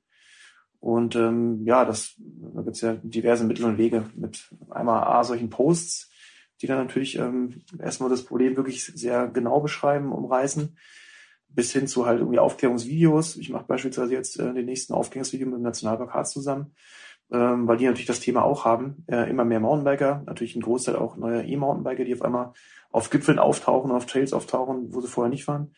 Ähm, hoher Besucherdruck und da ähm, sehen die halt auch Handlungsbedarf. Und da habe ich halt vorgeschlagen, Mensch, lass uns mal aus der Szene raus ein bisschen positiv kommunizieren, weil klar, wenn man so als Nationalpark oder halt Verwaltung das, das Ganze selber in die Hand nimmt, äh, ist wahrscheinlich der, der Shitstorm vorprogrammiert und es ist halt immer gleich diese, äh, diese Situation, dass man sich irgendwie halt, äh, halt beschuldigt fühlt und in eine Ecke gestellt fühlt. Von daher finde ich sowas immer wichtig, dass auch ein Großteil aus der Szene selber halt kommuniziert wird und rauskommt, dass man selber halt die, die äh, schwarzen Schafe und natürlich die Leute, die es halt nicht besser wissen, versucht, ähm, ja, aufzuklären. Stichwort aufklären und kommunizieren. Wie gut, dass es da Podcasts gibt, wo man ein bisschen länger über die Themen reden kann und äh, hoffentlich nicht so viele Missverständnisse entstehen. Genau, ich habe ich hab mich, glaube ich, jetzt nicht, ich habe hab mich ein bisschen ver, äh, ver, verplappert eben ähm, oder habe mich sehr, habe mich nicht so konkret gefasst, aber ich glaube, es wurde, es wurde hoffentlich klar, was ich, was ich meinte. Na klar, und wir kennen das ja auch hier. Wir sitzen hier, verbringen ja auch selber äh, viel Zeit hier am äh, im Mikrofon. Äh, das Interessante an dem Fall ist ja jetzt, dass dieser Vorwurf der Wegeerosion ja eigentlich einer ist, der in vielen anderen Diskussionen oft kommt, die wir schon genannt haben. Ne? Also das ist zählt quasi zu den Argumenten der Gegenseite, wenn wir das mal so nennen wollen, bei der Zwei-Meter-Regel, bei den Wegsperrungen in Bayern und bei anderen Diskussionen, wo es um Trails geht. Jetzt kommt dieser Vorwurf äh, aber von innerhalb der Biker-Community. Äh, wir wollen den aber auch ein bisschen ins Verhältnis setzen. Denn die Antwort, die dann oft kommt, wenn der Erosionsvorwurf von außen kommt, die ist dann immer, ja, äh, dann fährt hier einmal der Harvester durch und dann ist der Trailschaden viel größer. Und äh, das Harvester-Thema müsste ja eigentlich auch eins sein, was du ganz gut kennst, weil du fährst viel im Harz. Was würdest du denn sagen? Ähm, siehst du eher von Mountainbikern zerfahrene Wege oder eher vom, vom Harvester geschrotete? Also aktuell sieht man natürlich sehr viele ähm, vom Harvester, ähm, vom, von der Holzwirtschaft geschrotete Wege, definitiv, weil klar, Borkenkäfer hat uns da fest im Griff oder hatte uns fest im Griff. Äh, die Wälder sind ja schon alle tot. Ähm, von daher sieht man es eine Menge Harvesterwege. Ich finde es immer klar, das ist halt auch begründet. Natürlich machen die auch relativ viel, viel kaputt, verdichten den Boden, wie auch immer. Und das Thema Holzwirtschaft ist natürlich auch sowieso schon äh, stark umstritten in vielen Bereichen. Ich finde es halt immer schwierig, wenn man das so als Entschuldigung nimmt, äh, weißt du, man für das eigene Verhalten, dass man selber halt durch die Gegend äh, flügt und so, ja, aber die Harvester machen doch viel mehr kaputt klar, macht nicht viel kaputt, aber es ist ja keine Entschuldigung für mich, dass ich dann mich, äh, ne, dass das äh, quasi mein, mein schädliches Verhalten weniger schlimm ist, äh, als das der Harvester. Vielleicht muss man ganz kurz mal sagen, was der Harvester eigentlich ist. der Harvester ist eine Holzerntemaschine, äh, die quasi äh, industriell im, im großen und sehr schnellen Stil, sehr rabiat natürlich eine Menge Bäume befällen kann auf breiten Reifen unterwegs ist, teils auf Ketten, äh, wenn es im, im Frühjahr, im Herbst ist, sozusagen halt durch den weichen Boden und natürlich dann schon äh, klar eine recht große Schneise auch braucht, wo das Ding auch durchfahren kann. Mhm. Also man, man sieht das definitiv und äh, das Problem ist halt, es leiden halt viele Wanderwege oder das Phänomen ist natürlich da, wo früher ein Wanderweg war, wenn dann Harvester lang gefahren ist, ist der Wanderweg nicht mehr da. Und das ist ein Problem, das würde ich aber eher tatsächlich in die äh, Wegepflege, Wegeerhaltungsnummer schicken. Eigentlich ist tatsächlich meine, also aus meinem Verständnis, und ich bin ziemlich sicher, dass es so ist, ähm, so geregelt, auch gesetzlich, dass wenn da ein Weg zerstört wird, der also offiziell Wanderweg war, wir reden jetzt nicht von irgendwelchen illegalen Local Trails, aber wenn da ein Weg zerstört wurde, ein Wanderweg, dann ist eigentlich die Aufgabe der Forsten entsprechend, dafür zu sorgen, dass der Weg wieder ähm, quasi ja halt, äh, halt halt instand gesetzt wird. Das passiert halt bei äh, vielen Ortes nicht, weil einfach, einfach die Zeit nicht da ist, kostet natürlich Geld. Klar, ich muss Personal beauftragen, ähm, Maschinen bereitstellen und so weiter. Und das heißt meistens ähm, werden die Wege halt nicht wieder äh, halt gepflegt und, und halt äh, zurückgebaut in Stand gesetzt. Nee, zurückgebaut ist falsche Wort, Entschuldigung. Äh, nicht wieder in Stand gesetzt, meine ich. Und ähm, das bleibt ja meistens an den Mountainbikern hängen oder an den äh, Wandervereinen. Da ist auch tatsächlich was Positives, finde ich, in den letzten Jahren viel entstanden, was so die Zusammenarbeit von Wanderern und Mountainbikern angeht. Das heißt, man hat ja dieselben Interessen, man will die schönen Wege nutzen und ähm, ja, jetzt bilden sich langsam immer mehr äh, Koalitionen und Kooperationen zwischen Wanderern und Mountainbikern raus, wo man gemeinsam die Wege halt pflegt und wieder in Stand setzt. Äh, das finde ich also, also der Harvester sowas wie der Sattelschlepper des Waldes. Kann man, kann man so sagen. Erntemaschine und Sattelstepper, also quasi Ernter äh, und Sattelstepper in einem, genau. Riesige ja. Monster sind das. Ähm, aber ich finde, äh, du hast recht damit, dass man als Biker da jetzt nicht nur drauf verweisen sollte und sagen sollte, ja, die Harvester sind aber viel schlimmer. Ich würde es gerne mal noch ein bisschen äh, konstruktiv äh, drehen, denn ähm, wenn es möglich ist, Trail zerstörend zu fahren, dann muss es ja auch möglich sein, Trail schonend zu fahren. Und äh, deswegen die Frage, was macht denn eine Trail schonende Fahrweise aus? Naja, Trail-schonende Fahrweise muss man jetzt gar nicht so viel erklären. Ähm, das Wort Trail-schonend, ähm, wer halbwegs intelligent ist, um das Wort einfach mal sich auf der Zunge zu ergehen ist, Trail schonend heißt ja einfach äh, den, den Trail schonen und dann ist der zweite Gedanke, was, wie, wie, was kann ich machen, was, was macht den Trail kaputt und was schont ihn? Das ist natürlich der, der, der Klassiker ist, wenn ich bremsen, habe ich schon oft genannt. Das heißt, klar, wenn ich äh, auf eine oder zu schnell auf eine Kurve zufahre und dann nur die Möglichkeit sehe, meine Hinterradbremse voll durchzuziehen, dann äh, greifen natürlich meine Mountainbike-Stollen fett in den Boden rein, reißen den auf. Wenn das halt mehrere Leute machen, Thema hoher Besucherdruck, viele, viele Bike- oder viele Wegenutzer, dann ist halt ruckzuck äh, der Weg kaputt gefahren, zerbremst, bilden sich Rinnen, wo das Wasser läuft, was noch mehr für Erosion sorgt und so weiter. Das heißt einfach A, vorausschauendes Fahren, wichtig, dass ich meine Geschwindigkeit anpasse und halt eben nicht einfach blind drauf losfahre und dann halt gezwungen bin, was ich panisch, äh, den Anker zu werfen, auf Deutsch gesagt. Also vorausschauendes Fahren, dann halt nur so zu bremsen, dass natürlich das Rad sich weiterdreht, dass es nicht blockiert. Ähm, natürlich, klar, habe ich immer einen gewissen, ich habe ich hab Profile auf dem Boden, das ist ja logisch, dass ich jetzt nicht mit einem, äh, mit, mit, mit, mit einem glatten Rennradreifen durch den Wald fahre. Ich habe immer Profil auf dem Boden, doch wenn der Reifen sich weiterdreht und ich halt nur so stark bremse, ne, dass er eben nicht blockiert, dann bringt das schon enorm viel tatsächlich. Was auch so ein Punkt ist, wir dürfen nicht vergessen, viele Bereiche, und das finde ich, das ist auch was, was mich persönlich äh, immer nervt und umtreibt, ähm, sind solche Sachen, solche, ich will jetzt keine, keine, keine Namen oder darf ich Namen nennen von irgendwelchen Immer. Zeitenportalen, Strava etc. Also Strava ist so der, der Klassiker. Aber Das es gibt natürlich mal so noch viele Ding. andere, ja. Es gibt, es gibt viele andere in dem Bereich. Das heißt, es geht einfach darum, seine Zeit zu messen auf einem gewissen Trail, sich zu vergleichen mit anderen oder auch zu Trainingszwecken, wie auch immer. Ist ja legitim. Das kann ja jeder machen, wie er will. Das Problem wird, entsteht dann halt, wenn ich dann einfach versuche, äh, meine Zeit zu toppen, indem ich halt abkürze. Und genau deswegen entstehen halt auch äh, unter anderem neben den fehlenden Fahrkörnern solche, solche Shortcuts oder Chicken Race habe ich es genannt. Einfach weil ich dann schneller durch die Kurve durchkomme und da meine Zeit besser ist. Und das sieht man tatsächlich, ist relativ krass verbreitet. Also auch hier im Bereich Göttinger Wald fällt das immer wieder auf, dass da Leute wirklich durchhacken. Neben der Wegeerosion gibt es da noch Probleme mit anderen Wegenutzern. Klar, ähm, wenn ich da erstmal voll drin bin und da durch den Trail durchkeule und merke, Mensch, ich bin jetzt wirklich schnell heute und dann kommt mir jemand entgegen oder ich sehe Wanderer vorne, dann äh, bremse ich vielleicht auch später oder versuche einfach knapp vorbeizufahren, weil ich meine Zeit äh, nicht versauen will. Klingt jetzt blöd, ist aber tatsächlich sehr oft so der Fall. Ähm, neben der Wegezerstörung gibt es halt auch Stress mit anderen Wegenutzern. Und das sind halt alles so Faktoren, so kleine Punkte, die halt dazu beitragen, dass man ja da nicht unbedingt den, den Wegen äh, halt Gutes tut. In dem Sinne. Jetzt bietest du ja auch Fahrtechnik-Seminare an. Hast du denn für uns, wie es so schön in Neudeutsch heißt, einen kleinen Hack, äh, wie man fahrschonend, trailschonend unterwegs sein kann? Also du hast schon gesagt, früher bremsen? Genau, also ich finde vorausschauendes Fahren das Wichtigste, weil dann erübrigen sich viele Sachen eigentlich auch. Also ich habe das Thema genannt, wenn ich zu schnell irgendwo reinfahre und die Kurve zu spät sehe, klar, dann reagiere ich halt falsch oder man kann auch manchmal nicht richtig reagieren, dann rutsche ich halt in die Kurve rein oder ziehe die Hinterbremse zu stark oder muss abkürzen. Das finde ich super wichtig. Das machen, also sagen wir, das ist halt auch ein Erfahrungsding, machen natürlich unerfahrene ähm, Bikerinnen und Biker weniger. Ähm, denen fehlt einfach der Blick für Geschwindigkeit, für Distanzen, für Radien, wie auch immer. Das ist so ein Ding, das kann man aber auch lernen. Ähm, vermitteln wir den Kursen natürlich entsprechend auch Blickführung, Linienwahl und so weiter. Zweiter Punkt habe ich ja angesprochen, Linienwahl. Das heißt, wie fahre ich überhaupt eine Kurve? Wie kann ich eine enge Kurve auch einfacher fahren? Ähm, dass ich sie weit machen kann, dass ich mehr Fahrfluss mitnehmen kann, dass ich nicht bremsen muss, dass ich nicht abkürzen muss. Ähm, Bremstechnik allgemein ist ein Thema, das geht tatsächlich vom Einsteiger bis zum Fortgeschrittenen. Ähm, Klassiker ist halt, der Einsteiger bremst halt so digital auf zu, auf zu, ne? hat noch nicht das Bremsgefühl. Ähm, da setzt man den Grundlagenkursen an beispielsweise. Bei Fortgeschrittenen fällt es aber auch sehr oft auf. Das heißt, in sehr steilem Gelände, wo man natürlich noch feinfühliger bremsen muss, äh, weil das natürlich das Gewicht nach unten zieht und natürlich äh, die Räder sehr kurz immer vor dem Durchdrehen sind, also der, der äh, Grenzbereich sehr, sehr schnell kommt. Da haben tatsächlich auch viele Leute Probleme und ähm, ja, das, das sehe ich so als zentrales äh, Ding auch an. Ähm, Bremsen ist immer so, klingt, klingt so trivial, ja, bremsen kann jeder, logisch, klar. Aber halt, da geht es darum, sich Bremspunkte zu suchen, zielgenau zu bremsen und vor allem auch mit viel Gefühl und Kontrolle zu bremsen entsprechend. Das sind so, finde ich, aus meiner Sicht die wichtigsten Faktoren, wenn es um, um ums Thema wegeschonendes Fahren äh, ähm, geht. Und ähm, klar gibt es noch viele andere Punkte, ähm, aber das geht dann eher so quasi Richtung vielleicht äh, halt zu welchen Zeiten ich fahre, dass ich vielleicht nicht am Wochenende fahre, wenn super viel auf dem Weg los ist. Aber ich glaube, das würde jetzt ein anderes Fass aufmachen. Ja, vielleicht eine Nachfrage noch, weil ich es gerne lernen will. Äh, bergab bremsen, hast du da so einen Tipp? Wie kann ich denn so punktgenau bremsen?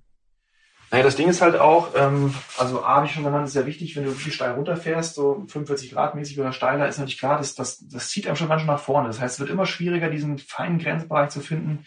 Ähm, das Rad rutscht, das Rad dreht sich weiter. Ähm, ich bremse nicht mit beiden Bremssystemen gleichmäßig, das ist auch so ein Ding. Äh, viele haben natürlich auch, vielleicht auch, die jetzt weniger Erfahrung haben, Angst, dass sie dann da vorne rübergehen. Oder haben dann einfach so von einem Freund den, den gut gemeinten Rat bekommen, hier, bremst erst mal hinten, ist sicher, sicher, bremst mal hinten. Die übertreiben es halt, bremsen dann nur hinten und natürlich klar, ab einer gewissen äh, Neigung hast du natürlich keine, keine Bremswirkung mehr. Ähm, das ist ein Thema. Und ähm, dann super wichtiger Punkt, den wir tatsächlich auch eher in den fortgeschrittenen Kursen aufgreifen, ist, ist das Thema Bremspunkte suchen. Klassiker musst du dir vorstellen, du hast so ein bisschen hängendes Bereich oder englisch genannt ein Off-Camber, das heißt, du querst den Hang so ein bisschen, du hast hängende Wurzeln. Wenn du die ganze Zeit an der Bremse bist ähm, und immer natürlich das Profil ähm, natürlich oder die Seiten steuern, so dass das Rad auf der Schräge halten müssen, dass nicht wegrutscht und dann musst du noch die Bremskraft halten oder die ganze Zeit die Bremse schleifen lässt, ist die Wahrscheinlichkeit ja eigentlich sehr, sehr hoch, dass es dir das Rad seitlich wegzieht. Da sieht es eigentlich so aus, dass man dann guckt, Mensch, wo ist denn der Untergrund, der Boden potenziell griffig? Da kann ich runterbremsen, meinetwegen auch lenken, meine, meine Linie, meine Richtung, Fahrtrichtung korrigieren. Und wenn es offensichtlich rutschig ist oder ich auch merke, dass es rutscht, dann äh, ist immer wichtig, den Bremsdruck nachzulassen oder die Bremsen sogar, wenn es möglich ist, ganz aufzulassen und dann erst wieder nach dem äh, rutschigen Bereich zu bremsen. Das ist halt mit damit gemeint, dass man sich Bremspunkte im Gelände sucht halt. Also auch Und, mal laufen ähm, lassen. Das, das ist genau, auch mal laufen lassen. Das ist natürlich auch wieder das Ding. Je steiler das Gelände ist, desto, ähm, desto kürzer kann ich halt nur laufen lassen, ne, weil ich natürlich sehr, sehr schnell, schnell werde. Und da ist halt umso wichtiger, ähm, dass ich da halt genau gucke, Mensch, wo kann ich bremsen? Und auch immer ständig in den Unter Untergrund reinfühle. Und äh, ist aber halt ein Erfahrungsding. Klar kann ich das nicht lernen, weil ich mich halt so wirklich, äh, ja, teilweise sehr steilen Gelände sehr, sehr fein an den Grenzbereich, habe ich es genannt, rantasten muss. Wir haben in der letzten Ausgabe unseres Podcasts über Bikepacking gesprochen und haben äh, mit jemand vom NABU darüber gesprochen, wie man sich da äh, zu verhalten hat und unterm Strich kam eigentlich raus, Leave No Trace ist ein guter Ratschlag, also hinterlass so wenig wie möglich Spuren im Wald. Kommt mir jetzt während des Gesprächs auch hier bei dem Thema, oder? Genau, definitiv. Ähm, Leave No Trace ähm, oder hinterlasse keine Spuren. Ähm, die DIMP hat da ein sehr schön ausgearbeitetes ähm, Konzept dazu oder sehr viele schöne Punkte aufgelistet. Wäre jetzt so mein, mein, äh, mein äh, erster Tipp, sich da mal vielleicht einzulesen. Hat sich, glaube ich, auch bei der Diskussion beteiligt. Die Deutsche Initiative Mountainbike, wenn das kein Begriff ist, DIMB. Genau, Leave No Trace. Also letztendlich ist das doch genau das Ding, was wir alle wollen. Also wir finden ja genau diese unberührten schmalen Pfade, wo noch ein bisschen Moos auf den Wurzeln ist, ne, die ein bisschen zugewachsen sind. Das ist ja eigentlich das, was wir alle äh, in Anführungsstrichen geil finden, was wir, was uns, was uns stoked, deswegen immer wieder raus aufs Neue losfahren mit dem Fahrrad, sei es mit dem E-Bike, sei es mit dem äh, Single Speeder, sei es mit dem Gravel oder Bikepacking-Rad, ähm, ist ja eigentlich egal. Und das Problem ist, wenn ich halt Spuren hinterlasse, die deutlichste Spur wäre halt, ich schmeiß mal ein Riegelpapier äh, in der Gegend rum und hinterlasse Müll. Oder ich mache den Weg kaputt. Ähm, ist natürlich klar, dass dann der Weg für den nächsten Nutzer oder auch für meinen nächsten Ride nicht mehr so aussieht wie vorher und dann irgendwann seinen äh, Charakter verliert. Oder für Stress sorgt mit anderen Wegenutzern, wie auch immer. Also Leave No Trace, super Sache. Faltet euch so, dass, äh, dass ihr selber wieder gerne hingeht und dass vor allem auch andere in den gleichen Genuss kommen können und ihr die Natur schont. Das sagt Jan Zander von Trailtech Mountainbiking aus Wake bei Göttingen. Er ist viel im Harz unterwegs, er ist Fahrtechniktrainer, er kennt sich auch mit Wegebau aus und damit, wie man Wege ordentlich erhält. Und ihr habt's gehört, Leave No Trace ist das Motto und nicht den Weg zerschredden. Wir sagen vielen Dank, Jan, und gute Fahrt. Gerne. Ähm, ebenfalls gute Fahrt und äh, ja, ich bedanke mich und wir hoffentlich, wir sehen uns mal demnächst wieder im Harz, wenn sich die ganze Lage wieder normalisiert hat und man äh, zusammen noch viel mehr Spaß haben kann als alleine. Schön wär's. Oder im Göttinger Wald. Oder im Göttinger Wald, genau. Warum nicht? Danke, Jan. Bitte, ciao. Looking over your shoulder, girl. Thinking you should have let me have it all. If you're coming around again, tell me how you feel, cause I need to know.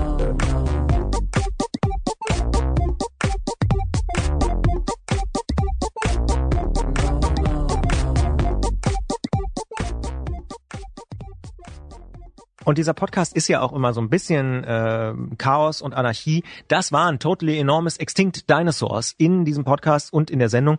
Äh, ist ja immer noch übrigens, äh, muss man immer mal wieder erklären, dadurch, dass dieser Podcast auch eine Sendung ist, spielen wir noch Musik. Wir denken da auch offen drüber nach, wie wir das vielleicht in Zukunft eventuell mal anders machen könnten, aber aktuell ist es so und deswegen gibt's immer mal so ganz kurze Snippets von coolen Songs. Totally Enormous Extinct Dinosaurs, weil du angefangen hast von MIV zu reden, die Dinosaurier habe ich schon wieder vergessen. Irgendwie, Dinosaurierpark. Ja, irgendwie ja. so sind wir da hingekommen. Ja. Ich fand deine Frage interessant zum richtigen Bremsen. Oh, das fandst du interessant. Mhm. Meiner Beobachtung nach kannst du wirklich Leute, die die Radfahren, also du kannst den den äh, du kannst erkennen, wie lang sie schon Radfahren und wie sportlich sie Radfahren, wie gut sie ihr äh, Fahrrad beherrschen, äh, glaube ich, am Einsatz der der Vorderbremse und an der Verteilung des der Bremsnutzung.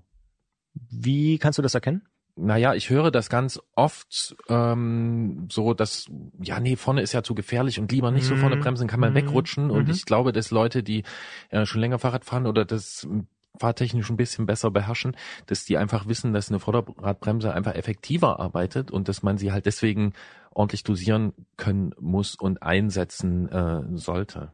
Jetzt kommt ein Paradox. Ich glaube, ich kann gut bremsen, aber ich bin ein grausiger Abfahrer.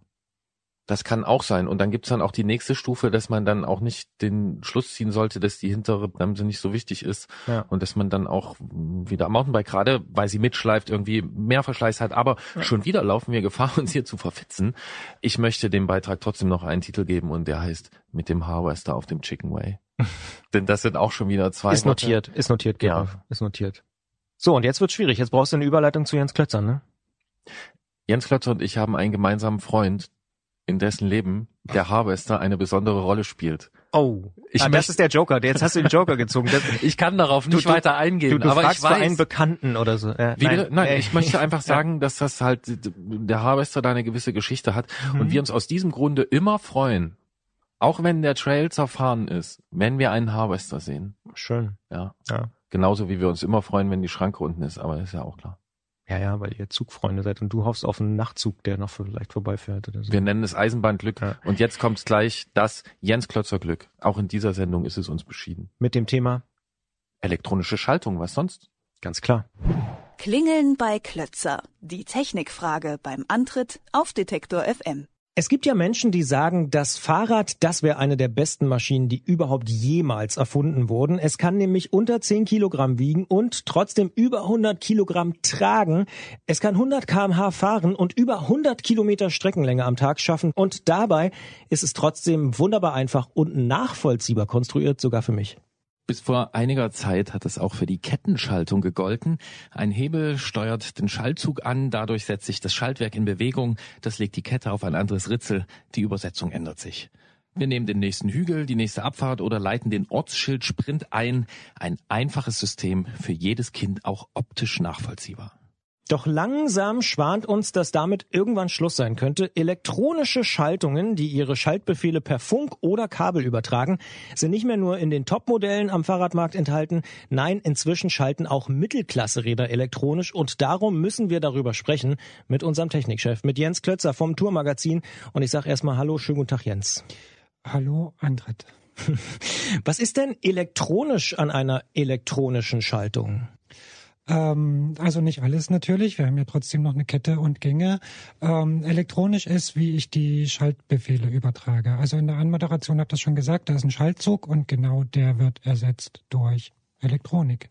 Das heißt, äh, vorher war da irgendwie, jetzt mal ganz doof, ein langes Kabel, ein Bautenzug und jetzt ist das ein Kabel, wo Strom fließt oder wie? Genauso muss man sich das vorstellen. Entweder ein Kabel, wo wo durch das Strom fließt, oder äh, es gibt mittlerweile auch welche mit Funkübertragung und das Signal geht dann an einen Stellmotor, der eben im Schaltwerk oder im Umwerfer sitzt und dort dann die Gänge wechselt. Und wenn wir ganz kümmelspalterisch unterwegs sind, dann müsste man auch noch sagen, das heißt eigentlich elektromechanische Schaltung, oder?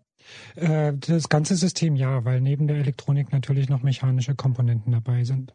Kennt man aber unter dem Begriff elektronische Schaltung. Und ehe wir jetzt hier weiter in die äh, Tiefen der Wortklauberei absteigen, müssen wir die Frage stellen, seit wann gibt's denn sowas überhaupt? Äh, Da müssen wir weiter zurückdenken, als so mancher vielleicht denkt. Also es gab schon Anfang der 90er oder 89, glaube ich, den ersten Versuch von Mavic, eine berühmte Felgenfirma, die eine elektrische Schaltung sich an einer elektrischen Schaltung versucht haben, aber mit vielen Problemen das Projekt wieder einstampfen mussten. Ähm, so in der heutigen Form und wie es dann richtig Fahrt aufgenommen hat, kennen wir das seit 2008, als Shimano mit der Top-Rennradschaltung elektronisch das erste Mal kam. Jetzt hast du schon auch so ein paar Marken angesprochen. Für welche Radtypen gibt's denn elektronische Schaltung oder elektroverstärkte Schaltung oder elektromechanische Schaltung und sind die überall gleich verteilt?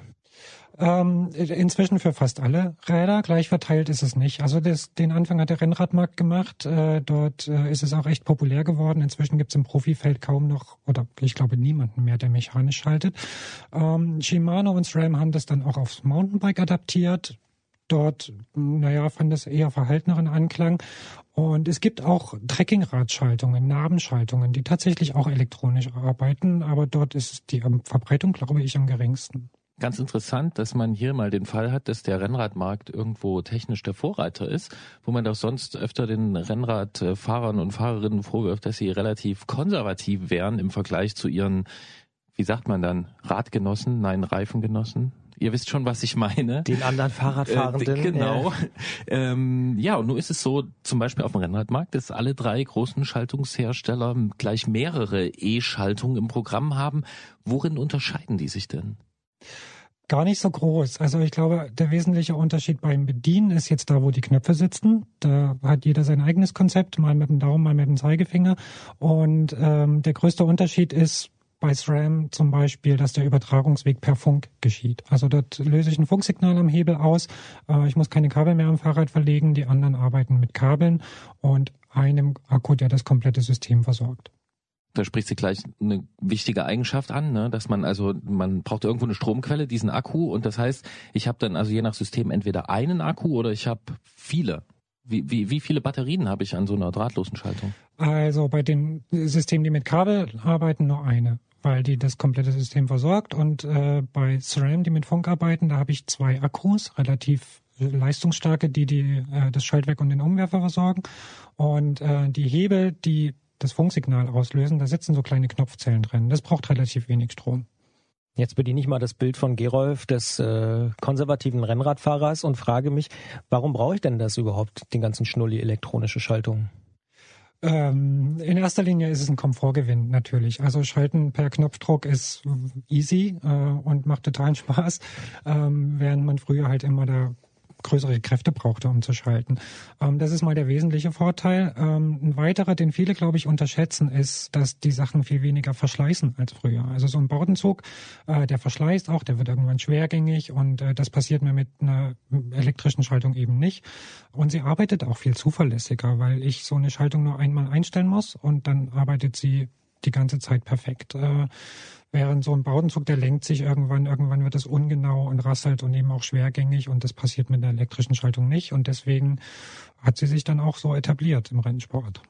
Und setzt so eine E-Schaltung die gleichen Funktionen wie eine mechanische einfach nur anders um, also mit Strom? Oder gibt's auch zusätzliche Funktionen, die man mechanisch vielleicht nicht umsetzen kann? Ähm, äh, grundsätzlich ja, macht es eigentlich das gleiche wie so eine mechanische Schaltung, aber man kann damit so einer Elektronik natürlich ein bisschen spielen. Also es gibt da so Versuche, ja, so eine Art Automatik einzubauen, ja, dass man keine ungünstigen Gänge fährt. Zum Beispiel das kleine Blatt und das kleinste Ritze äh, verboten werden und dann der Umwerfer automatisch aufs große Blatt schaltet, wenn es soweit ist. Es gibt auch Ideen, so eine Schaltung mit einem Powermeter zu verknüpfen, so dass das automatisch schaltet und so. Aber es hat sich herausgestellt, dass man vieles davon eigentlich nicht nutzt. Eigentlich benutzt man nur die Grundfunktionen. Ein Powermeter, das müssen wir jetzt noch kurz klären. Was ist das schon wieder? Entschuldigung, ja, Powermeter ist ein Leistungsmessgerät, äh, mit dem ich meine Leistung messen kann. Und äh, wenn dann eben die Schaltung merkt, okay, der Gang ist der falsche für diesen Leistungsbereich, dann kann ich runterschalten. Solche Überlegungen gibt es, aber bisher noch nicht sinnvoll umgesetzt. Es gibt ja bei der elektrischen Zahnbürste, äh, hieß es ja oft, na ja, hier, die ist viel besser, die putzt viel genauer, das ist alles viel besser. Aber es gibt immer noch harte Fans, die sagen, nee, nee, nee, ich putze immer noch mechanisch mit der klassischen Zahnbürste. Ist der Vergleich zu krass, dass man sagt, hier elektrische Zahnbürste, elektrische Schaltung, ähm, da kann man auch drauf verzichten? Ähm, den finde ich gar nicht so weit hergeholt. Also das kann man durchaus vergleichen und es gibt Verfechter der eine und der andere Technik, weil wir natürlich Vor- und Nachteile haben. Also eine elektrische Schaltung, klar, die ist präziser, die ist weniger schmutzanfällig, die ist wasserdicht und äh, aber natürlich gibt's Nachteile. Ich habe einen Akku, um den ich mich kümmern muss, äh, den ich laden muss. Ähm, das Zeug ist teurer. Das darf man auch nicht vergessen. Und klar, je nach Bedarf und Bedürfnissen äh, kann man sich da schon für das ein oder andere System klar entscheiden. Wo siehst du denn konkret Nachteile zum Beispiel? Also wir haben jetzt viele positive Sachen gehört. Äh, wo, wo siehst du Nachteile von elektrischen Schaltungen? Das eine ist natürlich der Akku. Ne? Den habe ich gerade schon mal angesprochen. Ähm, wir haben den da drin. Wir wissen, dass Akkus nicht von unendlicher Lebensdauer sind. Bei mechanischen Schaltungen wissen wir, dass die nach zig Jahren noch sehr gut funktionieren können oder dass man die zumindest überholen kann. Und da ist man sich bei so einem Akku halt nicht so sicher. Irgendwann lässt die Leistung nach und irgendwann lässt sie rapide nach und in 30 Jahren weiß ich nicht, ob man so einen Ersatzakku noch bekommt. Ähm, das ist zum ein gravierender Nachteil. Ähm, Hatte Preis ich übrigens auch schon, dass ich bei einer Ausfahrt war mit einem Kumpel und der konnte da nicht mehr schalten, weil der Akku alle war. So, ja. Und dann immer schön mit dem dicksten Gang noch nach Hause fahren. Ja, Ersatzteile sind auch ein weiteres Thema ähm, auf lange Sicht. Ähm, so diese Kabel und so, das ist alles, sind alles besondere Stecker. Ähm, ob da die Versorgung über zig Jahre so gesichert ist wie bei Baudenzügen, äh, das wage ich auch zu bezweifeln. Und klar, auf solche Nachteile muss man sich einlassen. Okay, dann versuche ich das jetzt mal populärwissenschaftlich zusammenzufassen. Wenn ich dich richtig verstanden habe, ist es so, dass eine elektronische Schaltung, die ordentlich geladen ist, ordentlich installiert, ordentlich angeschlossen, dass die in der Benutzung erstmal besser funktioniert dann, wenn ich auf dem Rad bin, du hast gesagt, es macht mehr Spaß. Meine Erfahrung ist auch, es geht schneller, es geht präziser. Ich habe auch das Gefühl, ich schalte mehr damit. Also ich fahre auch so ein Ding durch die Gegend. Aber wenn ich dann mal den Horizont etwas weiter und ein bisschen weiter schaue, ähm, es könnte also durchaus der Zeitpunkt kommen, wo dann so ein Hersteller sagt, so liebe Leute, ich habe hier eine neue, eine neue Version, ein neues Betriebssystem sozusagen ähm, und ihr müsst euch jetzt gerne was Neues kaufen, weil ich werde euch nicht mehr damit versorgen. Gibt's ja sogar. Bei der ersten Shimano-Schaltgruppe ist es ja schon soweit, ne? Ja, ja, das stimmt. Ähm, ich werde es aber nicht dramatisieren. Also die erste Shimano-Gruppe hatte noch so ein eigenes Kabelsystem und dann hat man sich bei Shimano irgendwann umentschieden, haben gesagt, nee, die Kabel sind uns zu dick, wir machen das anders. Äh, das war dann 2010, zwei Jahre später mit der Ultegra und seitdem ist es so geblieben. Also jetzt so seit zehn, elf Jahren nutzen die das gleiche System. Auch bei SRAM hat man jetzt schon die dritte Generation sozusagen mit der neuen Gruppe an den Start gefahren und die hat immer noch die gleichen Akkus. Und da bemüht man sich schon um eine gewisse Nachhaltigkeit, also dass man nicht da irgendwie äh, nach zwei Jahren nicht mehr mit Ersatzteilen versorgt ist. Ähm, so schlimm ist es, denke ich, nicht. Aber wenn man so auf lange Sicht, äh, wenn wir über Jahrzehnte sprechen, dann wäre ich mir eben nicht so sicher, ob da die Elektronikbauteile noch so zu haben sind. Und klar, wer sich mit sowas, äh, wer sich den Luxus gönnt, der schielt schon eher irgendwie auf modernes Material und da rechnet man schon damit, dass der sich dann vielleicht in fünf oder in zehn Jahren eh ein neues Fahrrad kauft. Für Oldtimer-Sammler wird das vermutlich schwierig. Stichwort Nachhaltigkeit, du hast es ja auch schon ein paar Mal angesprochen, da ist ein Akku drin, teilweise sogar zwei Akkus. Ähm, da sind natürlich seltene Erden drin, da gibt es einen Stromverbrauch, die Lebensdauer, die begrenzte haben wir auch schon ein bisschen diskutiert. Da ist auch in Sachen Nachhaltigkeit natürlich, äh, sagen wir mal, ein Punkt zum Nachdenken mit dabei, ne? Ja, kann man drüber nachdenken, wobei man sich da auch mal die Mengen oder die Massen vor Augen führen sollte. Also wie viel so ein Akku, hat er 60 Gramm oder sowas bei der Shimano-Schaltung? Ich weiß nicht, wie viel ein Elektroauto-Akku wiegt, aber vielleicht das deutlich mehr. ja. Zigfache, ja. Nun ist es ja so, dass SRAM zum Beispiel gerade zwei elektronische Mittelklasse-Gruppen vorgestellt hat, also einmal im Mountainbike-Bereich, einmal im Rennradbereich. Von Shimano sollen in diesem Sommer mehrere E-Gruppen kommen. Das lässt sich, glaube ich, schon mit Gewissheit sagen. Die letzte Vorstellung einer mechanischen Gruppe, die ist allerdings schon eine Weile her. Werden am sportlichen Fahrrad in Zukunft die Stromschaltungen die Macht übernehmen und es gibt gar keine Auswahl mehr? Kommt ein bisschen drauf an, wie man sportliches Fahrrad definiert. Beim Wettkampfrennrad glaube ich ja. Dort wird die elektronische Schaltung der Standard werden. Bei allen anderen Rädern, also auch bei Mountainbikes und ähm, so diesen, diesen Freizeiträdern, sage ich jetzt mal, also Rennräder für Hobbyfahrer, Gravelbikes und so weiter, da wird man, denke ich, immer die Wahl haben, weil es dann doch, wir hatten vorhin drüber gesprochen, viele Verfechter des mechanischen Systems gibt. Äh, es gibt Leute, die wollen nicht noch einen Akku haben. Auch irgendwie, wenn man auf Reisen ist äh, und begrenzten Zugang zu Stromquellen hat und so weiter, ist eine mechanische Schaltung immer noch irgendwie die bessere Wahl. Deswegen denke ich, wird der Bedarf dort immer da sein und man wird weiter die Wahl haben, ja. Aber könnte es nicht sein, dass ein größerer Teil dieses mittleren Markt- und Preisbereichs dann auch einfach äh, elektronisch wird, dass vielleicht elektronisch der Standard wird? Wenn wir uns jetzt mal vorstellen, dass einfach noch eine weitere Gruppe mehr elektronisch zu haben ist und vielleicht mechanisch dann so in den Einstiegsbereichen noch äh, da sein wird, oder? Das ist gut möglich. Also ich auf jeden Fall wird der Preis da eine Rolle spielen und der wird sinken. Äh, bisher war das größte Hindernis für eine elektrische Schaltung immer noch der hohe Preis. Ähm, so ein Rad äh, geht bei 3000 Euro los, äh, eher mehr. Und äh, wenn die billiger werden, dann werden natürlich auch mehr Leute dazu greifen. Äh, das hat die Erfahrung gezeigt.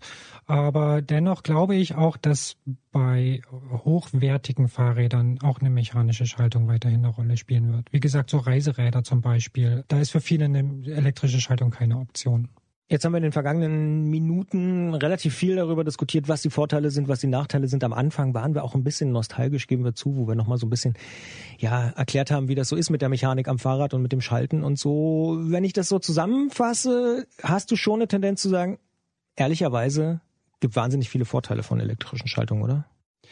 Absolut, aber es kommt dann schon ein bisschen aufs Fahrrad an. Also ich habe auch Fahrräder, wo ich keine dran bauen würde zum Beispiel Stadtrat oder Stadtrat, mein Reiserad, äh, was irgendwie jetzt auch immer einsatzbereit sein soll, wo ich nicht vorher gucken will, ob der Akku jetzt geladen ist oder nicht, auch wenn das äh, simpel ist und die Akkus lange halten. Ähm, ich, am Rennrad finde ich das ein relativ problemloses Handling, aber gefühlt möchte ich am Reiserad oder am Stadtrad eher eine mechanische. Gerolf hat auch schon angesprochen, dass die natürlich sehr, sehr genau schalten und das hast du ja auch schon beschrieben und dass das so ein Vorteil ist, den alle super finden. Aber ich habe auch rausgehört, so dieses freie Belegen, ich schalte mal zwei Gänge hoch oder ich lasse schalten für mich und so, das ist was, wo du noch ein bisschen fremdelst oder wo du denkst, ah, setze ich vielleicht nicht durch?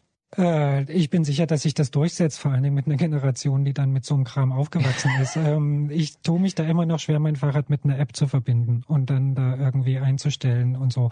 Ähm, man kann da tolle Sachen machen. Also man kann da rauslesen, wie viel Prozent man in welchen Gängen gefahren ist und äh, da gibt es Apps, die warnen, wenn die Kette an der Verschleißgrenze ist oder die Kettenblätter mal getauscht werden müssten oder sowas.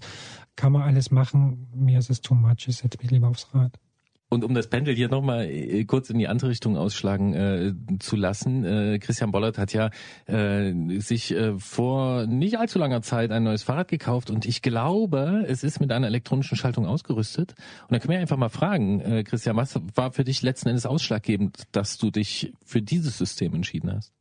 Tatsächlich der Preis, muss ich sagen. Also im Vergleich, ich hatte überlegt, kann man ja an der Stelle auch sagen, äh, hatten wir auch diskutiert, Campagnolo oder Shimano in dem Fall und habe mich dann für Shimano entschieden, äh, weil es doch nochmal ein bisschen günstiger war als die vergleichbare Campagnolo-Schaltung. Aber du hättest ja auch eine mechanische Shimano-Schaltung wählen können. Ja, das stimmt. Tatsächlich habe ich aber auch gedacht, weil ich vielleicht generell so ein bisschen wie Jens bin und oft denke, ach na ja, braucht man nicht und so, aber jetzt nochmal ein neues, vernünftiges, auch ein bisschen teureres Fahrrad kaufen, dann lieber doch die Technologie, die jetzt irgendwie gerade so State of the Art ist, weil ich das Ding ja auch 10, 15, 20 Jahre fahren will. Dementsprechend habe ich mich ein bisschen dazu durchgerungen, ehrlicherweise, nicht die mechanische zu nehmen, sondern tatsächlich die elektrische. Und ich muss auch sagen, die Schaltgenauigkeit und so, das ist schon, schon echt beeindruckend. Was hat dich am meisten überrascht? Ich glaube, die Genauigkeit. So. Ja, ich nutze auch diese ganzen Features nicht mit äh, schaltet für mich und und solche Sachen finde ich auch irgendwie ein bisschen gruselig. Aber vielleicht ist das auch ein Generationsding und irgendwann fährt man mit Automatik nur noch hält nur noch den Lenker fest und die App macht alles für einen. Hast du dein Rad schon mal mit der App verbunden? Mm, ja, so halb. Also es gibt so eine App von Shimano, die ich äh, installiert habe. Ja. Aber ich weiß hier, unser Musikchef Gregor, der ist da ein bisschen ausgefuchster. Der hat nämlich auch geguckt, wie viel Verschleiß ist und in welchen Gängen bin ich wie viel Prozent gefahren und so. Ähm, der ist da ein bisschen spielerischer. Ich bin da noch ein bisschen, ich glaube, da bin ich tatsächlich ein bisschen konservativer ein besonderer Moment hier im Antritt bei Detektor FM bei Klingel bei Klötzer. Äh, ich darf mich hier mal ganz, ganz vorne fühlen, äh, denn ich habe mein Fahrrad schon mehrmals mit einer App verbunden, um seine elektronische Schaltung äh, zu justieren und gewisse Dinge einzustellen. Wir haben darüber gesprochen, über ja die größere Verbreitung von elektronischen oder elektromechanischen Schaltungen mit unserem Technikmann Jens Klötzer vom Tourmagazin. Wir sagen vielen Dank, dass du zu uns ins Studio gekommen bist. それだけなんよ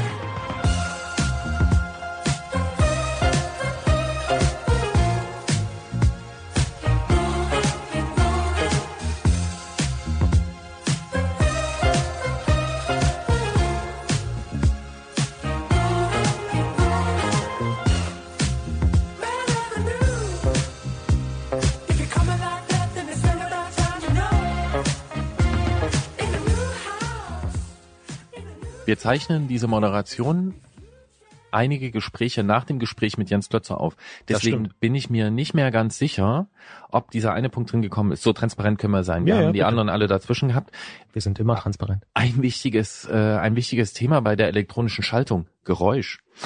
Stimmt, ja. Dieses, ich kann es schlecht nachmachen, aber ich finde, ja. Und so, wie, wie, ist ein bisschen, ich überlege gerade, was, was, Akkuschrauber so ein bisschen? Nee. Nee, nicht so ganz, ne? Das ist halt so ein Umwerfergeräusch. Ja, ja, ja. Es aber so ein sehr sauberes irgendwie. Aber ja, vielleicht auch, weil mein Fahrrad noch so sauber ist. Und so ein präzises. Ja, ja, ja. So, so ein präzises. Es gibt auch Leute, die sagen, eine elektronische Schaltung, die lohnt sich nur, wenn du noch einen Umwerfer hast. Weil der Umwerfer eigentlich die herausragende, das ist die. Hab die, ich. Hast du. Ja. Habe ich auch mhm. und kann ich auch bestätigen. Man muss nicht mehr korrigieren. Das mhm, genau. äh, funktioniert einfach. Und man, es ist so ein ganz, also zählt zu den charakteristischen Geräuschen. Ja. Wenn ich das höre, weiß ich, um was es geht. Ja. Obwohl es immer noch nicht ganz so geil ist wie Asphalt auf einem, also richtig gute, guter Reifen auf geilem Asphalt. So dieses einfach nur Rollen mit Leerlauf. Das ist für mich das geilste Rennradgeräusch. Ja, wobei man da ja sagen muss, das hängt ja extrem vom Reifen ab. Ja, und vom Asphalt und vom Asphalt, aber ja, da gibt's ja ganz, ganz viele verschiedene Geräusche. aber Hauptsache, jemand hält die Klappe.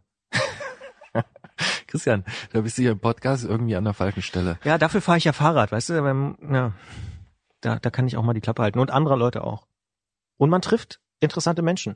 Genau, wenn man mal die Klappe hält, dann trifft man vielleicht sogar ein Tier. So Manchmal auch Tiere. Ja.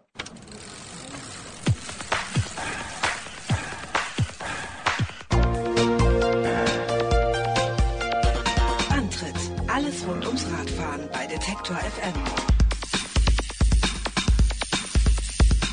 Ihr wisst es und wir bestehen unbedingt darauf, auch im Mai 2021. Der Antritt auf Detektor FM ist keine Einbahnstraße. In der Ausfahrt des Monats sprechen wir in jeder Ausgabe dieses Podcasts mit einer Person über ein Erlebnis, das er oder sie auf dem Rad gehabt hat. Egal ob Weltreise oder Trainingsfahrt, ob Hochleistungserlebnis oder entspanntes Gleiten auf Alltagswegen, nehmt uns bitte, bitte ein Stück mit auf eure Ausfahrten. Für mich persönlich eine der spannendsten Serien hier im Antritt. Und wir müssen noch ergänzen, es geht hier auch um Tiersichtungen. Sendungen und in dieser Ausgabe sprechen wir mit Katinka aus Berlin. Denn die fährt regelmäßig die gleiche Strecke mit dem Rad in Brandenburg, auf der sich eine ganz spezielle Freundschaft entwickelt hat. Wir müssen drüber sprechen. Hallo Katinka. Hallo. Wo bist du da unterwegs und wer hat da mit dir Freundschaft geschlossen? Ja, also ich fahre meistens so ähm, parallel zum Mauerweg, ein bisschen weiter südlich durch Brandenburg. Ähm, Im Groben kann man sagen durch den Südwesten, aber das geht auch bis Osten. Und in diesem Falle sprechen wir so in, um die Gegend, in, also ja, äh, so Ludwigsfelde, ähm, Nudo, Philippsthal, so in dem Dreh kenne ich mich besonders gut aus, weil da bin ich aufgewachsen, da in der Gegend. Ähm, wie ist denn das passiert und wann ist dir das erste Mal aufgefallen, dass du da Freundschaft geschlossen hast? Glaube, das war am vergangenen Sommer, muss das ungefähr gewesen sein. Ähm, ich fahre die Strecke ja immer äh, regelmäßig und äh, manche Leute mögen es langweilig finden. Ich finde das aber trotzdem spannend, weil man ähm, zum einen immer wieder mitbekommt, wie die Natur sich so verändert und außerdem äh, bin ich gerne in meinen Gedanken verloren und da muss ich nicht so auf die Strecke achten. Ja, und irgendwann bin ich dort lang gefahren und hörte so ein tiefes Kollern und dachte, ach toll, hier gibt's ja auch Raben. Das ist mir so ein paar Mal passiert passiert, bis mir dann irgendwie das Licht aufging und ich dachte, ja, also ist ja ein bisschen seltsam, dass ich das jedes Mal höre, dieses Kollern. Und äh, eines schönen Tages bin ich da also lang gefahren und da sehe ich, wie äh, dieser Rabe, den ich zuvor gar nicht gesichtet hatte, parallel zu mir fliegt. Also während ich fahre, fliegt der plötzlich neben mir her und landet so ein paar Meter vor mir. Also er ist ein bisschen schneller geflogen, als ich gefahren bin, landet er auf einem Feld. Und das war dann schon irgendwie ein tolles Erlebnis. Und hier sieht man nicht so häufig und die sind ja auch recht groß und so weit weg war er nicht. Ja, und bei dem nächsten Mal, wo ich dort lang gefahren bin, äh, habe ich dann mal geguckt wo der denn sitzt. Und irgendwie äh, bei diesen Touren habe ich dann festgestellt, ah, der sitzt immer in dem gleichen Baum und immer wenn ich komme, begrüßt er mich. Das war also schon mal sehr erstaunlich, weil ich das irgendwie ja überhaupt nicht auf mich bezogen habe und ehrlich gesagt, bis heute kann ich das nicht so recht glauben. Andererseits weiß man ja, dass Raben äh, durchaus eine Gesichtserkennung, also von Krähen weiß man das. Bei Raben wird es vielleicht ähnlich sein. Die können Gesichter erkennen. Nur sieht man mein Gesicht eigentlich nicht, weil ich eine Brille auf habe und den Fahrradhelm. Aber ist mir eingefallen, auf meinem Fahrradhelm ist ein selbstgenähter Überzug drauf in so Neongelb und den hat kein anderer. Der ist also einmalig. Vielleicht erkennt er mich. Ja, und von, von dieser Begrüßung hast du ja auch schon geschrieben. Wie sieht diese Begrüßung genau aus? Na, er ähm, kollert so los. Also es ist äh, eigentlich so, wie wenn wir uns Hallo sagen. Das ist was ganz Kurzes. Manchmal ist das auch relativ leise. Und da ich ja jetzt weiß, in welchem Baum er hockt, gucke ich immer hoch und sehe dann, ah ja, da sitzt er wieder und freue mich. Und dieses Nebenherfliegen, das hat er ein paar Mal gemacht. Das ist also nicht nur einmal passiert. Ja. Und ist es dann ja. inzwischen so, dass du dort anhältst und dass ihr oder wie, wie läuft es ab? Oder fährst du einfach vorbei und merkst, okay, jedes Mal an dieser Stelle fliegt dieses Tier neben mir so ein Stück mit? Naja, also wenn, wenn so ein, äh, wenn so ein Rabe so ein Initiativ auf einen zukommt, dann ist es natürlich unausweichlich, dass man auch mal anhält. Und irgendwie kommt natürlich jedem Mensch auch in den Sinn, dem bringe ich doch mal Leckerli mit. Und deswegen habe ich natürlich im Tiernahrungsladen dann angefangen, Leckerli zu kaufen, wollte ihm das anbieten und bin auch irgendwann mal stehen geblieben geblieben und einmal, äh, also er ist nicht scheu, aber er ist vorsichtig. Also äh, so, also er, er guckt sich das dann an, was ich dann so treibe, bin unter diesem Baum stehen geblieben, habe ihm da was hingelegt und eines schönen Tages äh, komme ich also an und ich höre das Begrüßen erstmal nicht und denke, ach, heute Mist, heute ist er nicht da, fahre vorbei und höre dann plötzlich in meinem Rücken doch so ein leichtes Kollern. Ja, und da gucke ich auf den Baum und dann sitzt er da nicht. Ich hatte aber Leckerlis dabei und dachte ich, naja gut, natürlich halte ich an, pack meine Leckerlis aus und dann gucke ich irgendwie auf die andere Seite von der Allee und da sitzt er kurz drauf kommt aber Kumpel oder Kumpeline und dann fangen die an, da ihr Liebesspiel zu treiben. Da dachte ich, naja, es ist jetzt ein bisschen blöd, die zu stören dabei. Hm, hab auf seinem Standardbaum, unter dem Standardbaum diese Leckerlis hingepackt und bin dann aber weitergefahren. Also an diesem Tag ist er nicht neben mir hergeflogen, sondern er war ja beschäftigt mit, äh, ja, entweder war sie beschäftigt oder er, man sieht das ja, nicht? Ja, und dann habe ich die Leckerlis dahin gepackt und bin weitergefahren. Und was ähm, ich bis dahin auch nicht wusste, ist, dass die relativ große Einzugsgebiete haben. Also äh, ich glaube, das sind so 50 Quadratkilometer oder so. Also ich bin weitergefahren und ich fahre ja auch meine zig Kilometerchen. Und irgendwann äh, Stückchen weiter, so sagen wir mal so sechs, sieben Kilometer weiter, kamen die alle beide über mich hinweggeflogen auch wieder an einem Feld und landen dann auch in diesem Feld. Und während sie über mich hinwegflogen, kollerten die dann auch, die krächzten die dann auch wieder los. Also mittlerweile bin ich ja schon fast esoterisch und glaube, dass die einen wirklich erkennen. Ja, aber sicher bin ich mir natürlich nicht. Ja. Raben gelten ja auch als tatsächlich ziemlich intelligente Tiere und das, was du so beschreibst, klingt ja auch, ich sag mal schon, besonders interessiert und du schreibst auch, dass dich diese Art des Raben auch besonders fasziniert, ne? Ja, Absolut, also ähm, einfach weil das intelligente Tiere sind und äh, ja, also äh, ich, ich denke mal, das ist jetzt von dem nicht ganz von ungefähr und dass der sich dort niedergelassen hat, ist auch nicht ganz zufällig, denke ich, weil dort wurde nämlich, und das habe ich gerne beobachtet beim Radeln, über die Monate ein neues Windrad aufgebaut. Das war also eine Baustelle und äh, ich könnte mir vorstellen, dass die Bauarbeiter selber dem vielleicht auch mal Happen hingeschmissen haben oder eben einfach ihre Vespa da irgendwo vergessen haben und der sich das dann geschnappt hat, die Essensreste. Also, dass der Standort, wo er da in seinem Baum hockt, nicht zufällig ist. Das glaube ich ich schon, ja. Ich hätte noch einen Vorschlag, um das weiter zu erforschen, was da passiert. Ähm, du könntest ja mal versuchen, ohne den Helmüberzieher dort lang zu fahren und mal sehen, was dann passiert. Richtig, gute Idee. Das werde ich mal probieren, ja. Und vielleicht ist ja auch ein Rabe, der sich einfach da, ne, das ist halt so ein, Christian weiß genauer, wo das ist. Ich habe nur eine grobe Vorstellung, aber so ein Berliner Umlandrabe, der sich halt denkt, na ja, dann beobachte ich mal die ganzen Leute, die hier aus der Großstadt mit dem Fahrrad ja. rausgerollt kommen. Und was natürlich mich auch wahnsinnig interessieren würde, ob vielleicht jetzt einer von den Zuhörenden, äh, vielleicht kennt der den auch, vielleicht macht der das jetzt nicht nur mit mir, vielleicht macht er das auch mit anderen Radlern. Ähm, äh, was ja eben faszinierend ist, ist diesen, dieses neben dem Rad nebenher fliegen und das ist wirklich so auf Augenhöhe. Also das ist so, der fliegt so, sage mal, zwei, zwei, drei Meter über dem Boden. Also das ist schon auffällig, dass er da auch die gleiche Höhe wählt. Ja. Kennt man eigentlich nur von der Tour de France von Pferden, die so nebenher laufen, irgendwie neben dem Peloton oder so. Aber ja, wo, wo ist es denn genau? Also ähm, Philippsthal oder was? Du hast ja gesagt, so im Süden von Berlin? Ja, genau. Also ich fahre dann immer so eine Strecke, die läuft so über die ganzen kleinen Dörfer da, Nudo, ähm, Philippsthal und was ist da noch alles, Schenkenhorst und so weiter. Ja, äh, das ist da in dem Dreh. Aber jetzt will ich bitte nicht alle da langfahren. Ich bin mal froh, dass ich da alleine bin.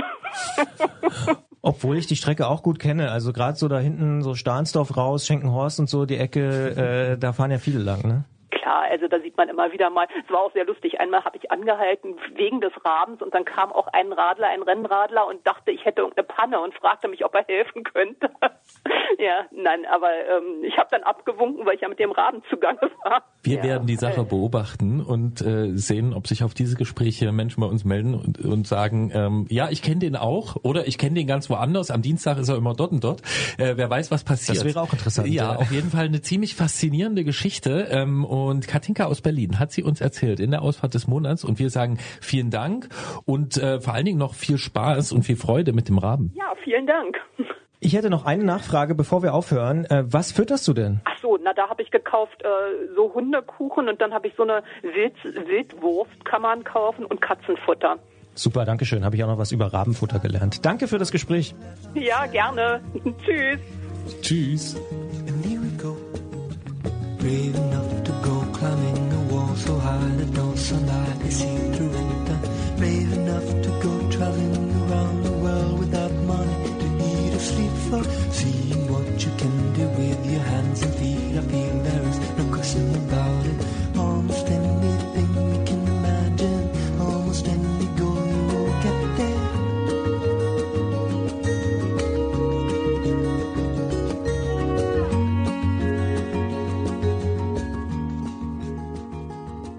Die Rabengeschichte finde ich wirklich großartig. Spitze, vor allen Dingen, dass er so nebenbei nebenher fliegt, das habe ich wirklich noch nie gehört. Ja, und auch. Ich äh, habe aber mal gehört, dass Raben sich selber erkennen können im Spiegel, so wie Krähen. Also dass die wirklich wahnsinnig intelligent. Also Hunde können es nicht. Also niemand, kein kein Tier kann es. Raben und Krähen können es. Ja, und ich kenne Geschichten von Raben oder Raben, ich verwechsel die auch immer, Raben und Krähen und so. Mhm. Das ist gar nicht so gut. Ich glaube, es sind Krähentiere und ja, hm. ich kenne Geschichten aus dem Dorf, in dem mein Vater als er ein kleines Kind war, dass dann Rabe in ein Geschäft rein und dann dort immer Sachen geklaut hat und so. Das, das, das kenne ich alles. Aber ich finde es auch irgendwie schön, dass jemand, naja, dass man so Runden fährt und dass man die Zeit hat und einem das auch irgendwann auffällt. Ne? Das muss ja äh, Katinka auch irgendwann erstmal auffallen, dass dieser Vogel da ist und, und man muss das Ohr dafür Das haben. habe ich mich tatsächlich gefragt, ob mir das überhaupt auffallen würde, wenn neben mir ein Rabe fliegt und ich denken würde, der fliegt da wegen mir oder fliegt der da wegen mir? Diese Frage sich überhaupt erstmal zu stellen. Ja, und das ist toll. Du hättest vielleicht wieder deinen anderen Leuten beim Labern zugehört, hättest einen Podcast auf dem Ohr gehabt. Nee, mache ich nicht. Mach ich nicht Okay. beim Fahrradfahren. Ich höre keinen Podcast beim Fahrrad. Ich verstehe das, dass das Leute machen, aber für mich ist das nichts. Ich höre Radio auf dem Weg zur Arbeit. Richtig, ganz normal Radio. Klassisches Radio, Ja, aber auf Kopfhörer. genau. Hm. Ja, nee, mag ich nicht.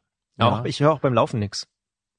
Ja, Also beim gut. Na, laufen mache laufen mach ich gar nicht, aber Ja. ich finde das jedenfalls schön und ich muss jetzt Finde ich vollkommen okay. hier nochmal sagen, dass ich ähm, manche Leute wirklich bewundere für ihre Gabe, Tiere zu beobachten und vor allen Dingen das zu, also sowas zu hören und auch sowas zu sehen.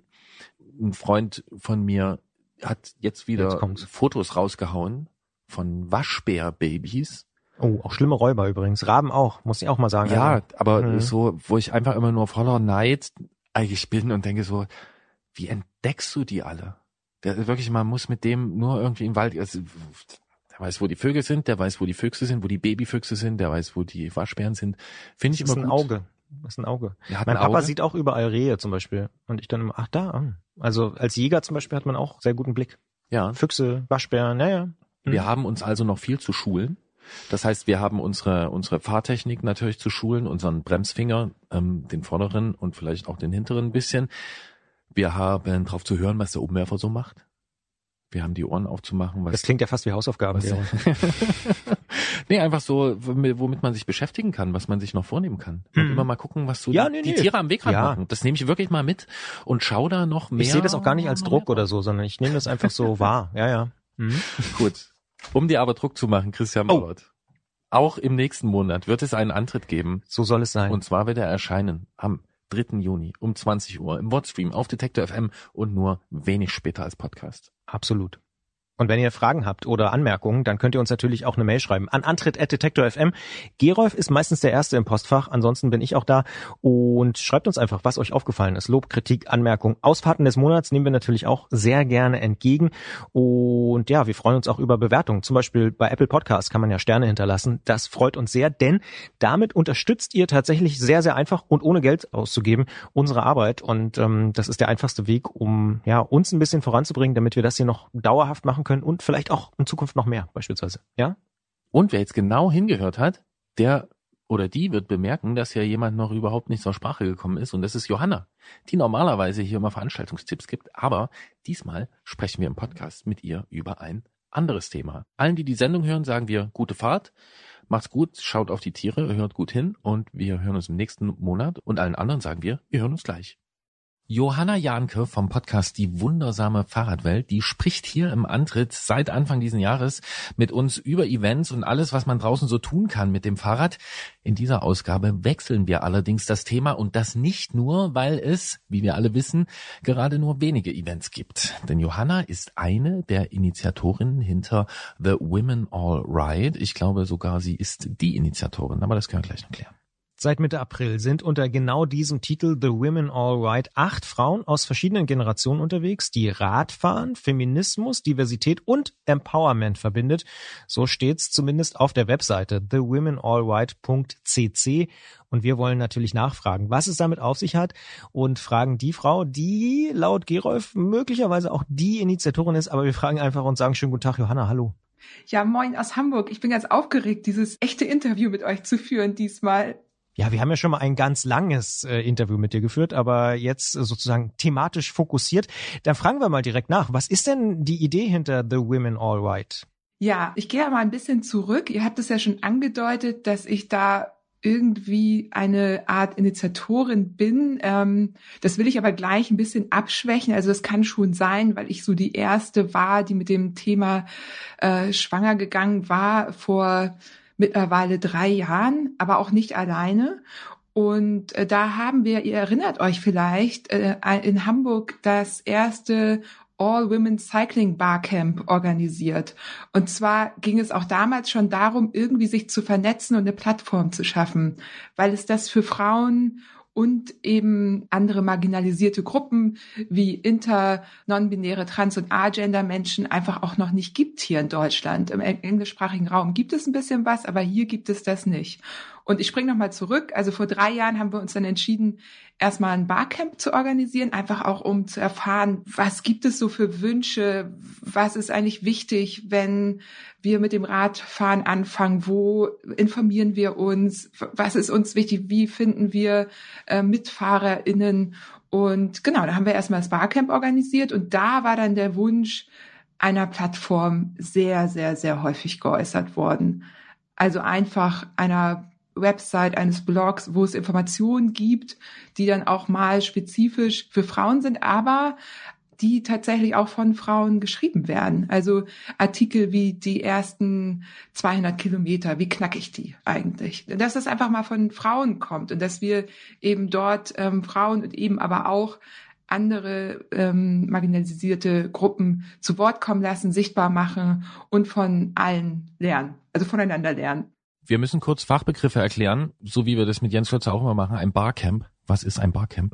Ja, ein Barcamp ist eine ganz tolle Sache. Ähm, die ist so, die ist halt sehr basisdemokratisch. Also es gibt ähm, sogenannte, also es gibt eine große Gruppe Menschen, die wird eingeladen und im Grunde haben die InitiatorInnen meistens irgendwie eine Frage, eine Forschungsfrage. Also unsere Forschungsfrage war, was, ähm, was können wir machen, damit äh, Frauen und andere marginalisierte Gruppen weniger Hürden nehmen müssen, um in, müssen, um in den Radsport einzusteigen. So, das war unsere Forschungsfrage damals, was braucht es?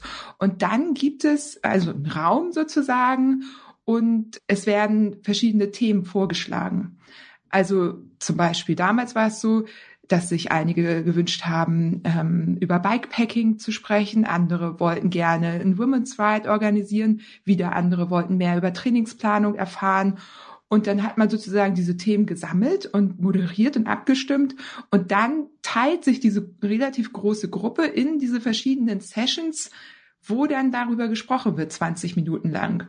Und in diesen Sessions gibt es dann verschiedene ExpertInnen, die dann zu diesem Thema was erzählen können. Und das ist sehr, sehr demokratisch und sehr offen. Und das äh, war das, was wir damals für am geeignetsten gehalten haben, damit wir eben nicht so viel vorgeben, weil wir haben ja auch alle so unsere Themen. Ne? Ich war da, saß damals dann schon sechs, sieben Jahre auf dem Rad und wusste gar nicht, was, was wünschen sich eigentlich andere. Und wir wollten eigentlich weg von dem, dass irgendwie wir entscheiden, ihr müsst das lernen, dann äh, könnt ihr gut Rad fahren, sondern so diesen Schritt zurückzugehen und einfach mal wieder zu fragen, was braucht ihr eigentlich? Wenn man auf eure Website jetzt schaut, dann seid ihr acht Frauen. Wird es bei diesem Team bleiben oder seid ihr offen für weitere Mitstreiterinnen?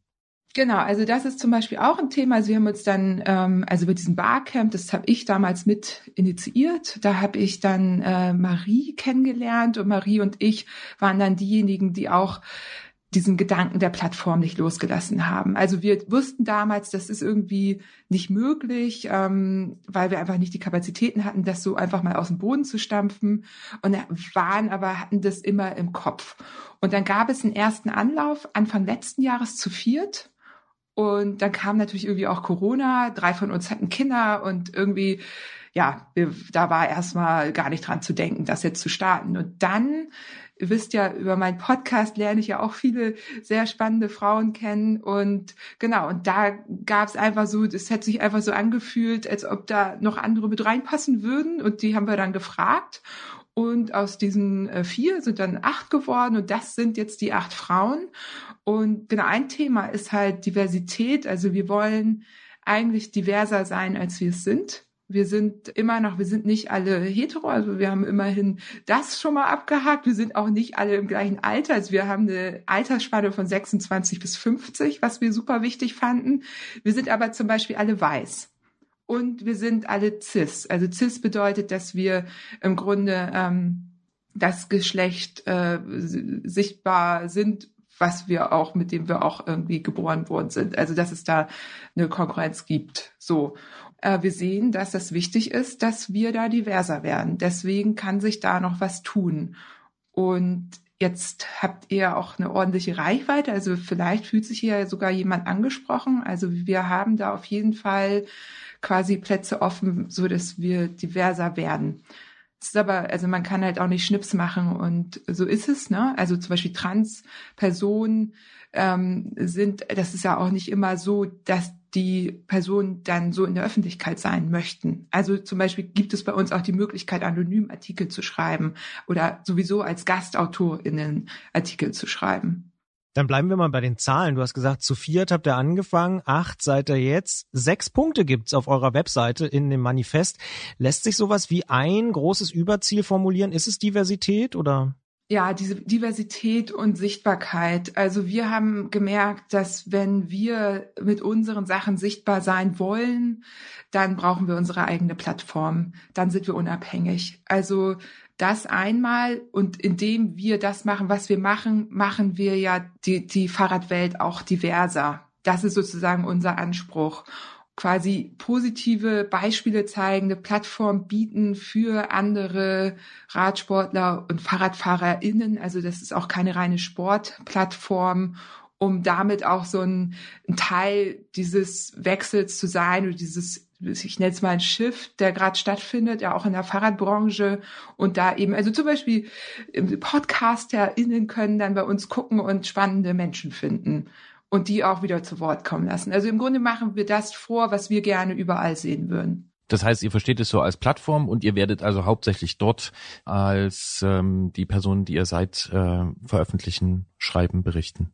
Genau, es gibt aber auch schon Gastartikel-Anfragen. Ähm, also bei uns dürfen unter bestimmten, also wir müssen natürlich da auch einen Qualitätscheck machen, aber es dürfen eben auch andere veröffentlichen und von ihren Erfahrungen berichten. Dann bleiben wir vielleicht mal noch direkt ein bisschen bei dem Manifest auch. Da schreibt ihr, wir wollen Hürden im Radsport und in der Industrie offensichtlich werden lassen und dazu beitragen, sie abzubauen. Welche konkreten Hürden meint ihr denn da? Also es gibt einen aktuellen Artikel über äh, Flat- oder Clickies-Pedale. Und da sieht man eigentlich ganz gut dran, das ist jetzt keine Hürde. Also es ist auch eigentlich keine Hürde, äh, mit Clickies zu fahren oder mit Flat. Aber das Thema dahinter, Wiebke hat das ganz toll beschrieben, ist im Grunde dieses, dass sie sich, seit sie Fahrrad fährt, immer wieder dafür rechtfertigen muss, Flat Pedals zu fahren. Und das ist blöd. Also egal, wo sie sich äußert, egal, wo sie äh, ihre Meinung kundtut, ob auf ihrem Instagram-Profil oder in einem Artikel, es kommen immer Bikes-Planning-Menschen und ähm, wollen ihr die Welt erklären. Und das ist, das ist eine Hürde, die du als Frau nehmen musst. Also da bist du eher als Frau von betroffen. Da haben wir den nächsten Fachbegriff, den wir erklären müssen. Bikes-Planning hast du, glaube ich, gesagt, ne? Genau, ich benutze lieber den Begriff Bikesplaining. Früher habe ich Mansplaining benutzt, so, weil das eben häufig von Männern kam. Finde ich aber ein bisschen unfair. Deswegen Bikesplaining ist das, wenn dir jemand die Welt erklärt, ungefragt und dich quasi, naja, als, sag ich mal, inkompetent ein bisschen darstellt. Also das hat man ja in den sozialen Medien häufiger, dass einem Menschen die Welt erklären wollen. Es ist aber auffällig, dass das besonders häufig dann passiert, wenn Frauen in, sag ich mal, technischen Bereichen unterwegs sind und vielleicht dort ähm, ihre Meinung kundtun und dann weiß es halt jemand anderes besser. Kleine anekdotische äh, Ergänzung von mir als 14-Jähriger, als ich zum ersten Mal im Fahrradladen war, ist mir das auch passiert und es war extrem unangenehm, das irgendwie äh, so belehrt zu werden von oben herab. Ja. Und da hast du auch gleich schon ein praktisches Beispiel genannt. Also wir arbeiten gerade an einem Artikel, da schreibe ich auch mit dran. Mein erster Fahrradkauf oder überhaupt Fahrradkauf. Es muss ja nicht das erste Rad sein. Und da zum Beispiel ist das auch ein Thema. Also in Fahrradladen kommen und dann eben mal nicht als kompetent dazu stehen, sondern auch so ein bisschen, naja, nicht so gut behandelt zu werden oder ein bisschen von oben herab so ja, ist eine Unart und es passiert halt oft in diesem, es passiert halt Frauen doch häufiger, aber eben nicht nur, so wie du sagst, ne? Also das äh, kann, kann ja jedem passieren. Kann ich so aus eigener Beobachtung bestätigen. Also teilweise eigene Erfahrung, aber auch die Beobachtung, dass es äh, gerade äh, für Frauen nochmal äh, eine ganz andere Geschichte oftmals ist. Du bist Podcasterin und Fahrradöffentlichkeit ist sozusagen dein Beruf. Gilt es für euch alle? Ja, wir sind ja zu acht und also Radelmädchen kennen wahrscheinlich viele von Instagram und von ihrem Blog. Das äh, sie ist eine Bloggerin aus Berlin. Die hat unsere Webseite zusammen mit Steffi und Marie gemacht. Die sind nun beide nicht in der Fahrradbranche, aber äh, eben große Fahrradliebhaberin. Dann ist Jule dabei, die kennen viele von ihrem Account Jule Radelt oder Jule Kritze, die hat unser Logo entworfen, also die kann man schon auch in die ist Illustratorin, aber natürlich ähm, sehr Fahrradaffine, macht viel, gerade diverse Cover entworfen und so weiter. Dann haben wir Sandra und Wiebke, die äh, sind jetzt auch nicht direkt in der Fahrradbranche, aber das ist unser Instagram-Team. Also die sind auf Instagram sehr, sehr, sehr aktiv, auch mit ihren persönlichen Accounts. Und dann Eva aus Berlin, die macht unseren Twitter-Account und macht so Beratung. Das ist im Grunde auch das, was ich mache. Also das, was ich so, bevor das Ganze entstanden ist, ist so Vernetzung und Beratung, weil wir sind ja auch beide Coaches noch zusätzlich. Und das ist natürlich auch ein spannender Prozess, so zu acht, sowas auf die Beine zu stellen. Und dass das nicht nur so ein halbes Jahr dann äh, andauert, sondern dass es eben auch langfristig funktioniert. Und da findet halt hinter den Kulissen auch ganz viel statt. Und da kommen so unsere Tools aus Beratung und Coaching dann zum Einsatz. Wer den Antritt regelmäßig hört und vielleicht auch sogar schon seit Jahren hört, der wird mitbekommen haben, dass das gesamte Thema, über das wir hier heute mit dir sprechen und über das wir auch schon häufiger jetzt gesprochen haben, in den letzten Jahren eine sehr, sehr große oder größere Aufmerksamkeit bekommen hat, dankenswerterweise. Also man ist da jetzt viel sensibler geworden. Wie reagiert denn die Industrie auf euch? Gibt es da schon erste Reaktionen, so nach dem Motto, das passt gut, das ist auch eine Richtung, in die wir kommunizieren wollen? Oder ja, wie werdet ihr so wahrgenommen? Ja, also es ist unglaublich. Das Feedback war phänomenal. Ähm, so als ob alle nur darauf gewartet hätten. Aber die Beobachtung haben wir ja auch schon gemeinsam gemacht, dass das eben gerade ein Thema ist, mit dem sich die Industrie auch auseinandersetzt. Weil es kaufen eben nicht nur Männer Fahrräder oder Zubehör. So. Und da, das glaube ich, wurde echt ein bisschen verschlafen. Wenn man da so in die USA guckt, da passiert halt viel mehr. Und so stellen sich jetzt natürlich auch die Firmen mit MarkenbotschafterInnen. Also viele von uns haben so MarkenbotschafterInnen Rollen, arbeiten mit Firmen zusammen, machen wie ein bisschen was auf Instagram oder wie auch immer. Und das wird jetzt alles diverser. Da wird jetzt diverser aufgestellt. Also das ist richtig gut. Und die Verträge sind auch besser mittlerweile, weil sie wissen, hier sind wir, wir buchen quasi, wir arbeiten eben mit Frauen zusammen, die eben auch ein bestimmtes Know-how mitbringen. Das ist richtig toll. Also während man früher eben die Modelqualitäten mitbringen musste, damit eben auch das Shooting noch mit abgedeckt ist, so geht's jetzt halt um Inhalte. Und wir haben also die Postfächer voll mit Kooperationsanfragen, äh, was total schön ist. Wir müssen uns nur erstmal sortieren, wie wir das dann in Zukunft machen. Also aktuell ist das ein Projekt, was komplett aus unserer eigenen Tasche finanziert ist. Also von Hosting über ähm, äh, Domains kaufen, sichern und so weiter. Das haben wir jetzt alles selber bezahlt. Und genau, jetzt gucken wir mal, wie wir das weitermachen, damit das eben auch langfristig funktionieren kann. Du hast eben gesagt, viele von euch sind Influencerinnen. Wie unabhängig seid ihr da als Portal oder seid ihr quasi schon an Firmen gebunden?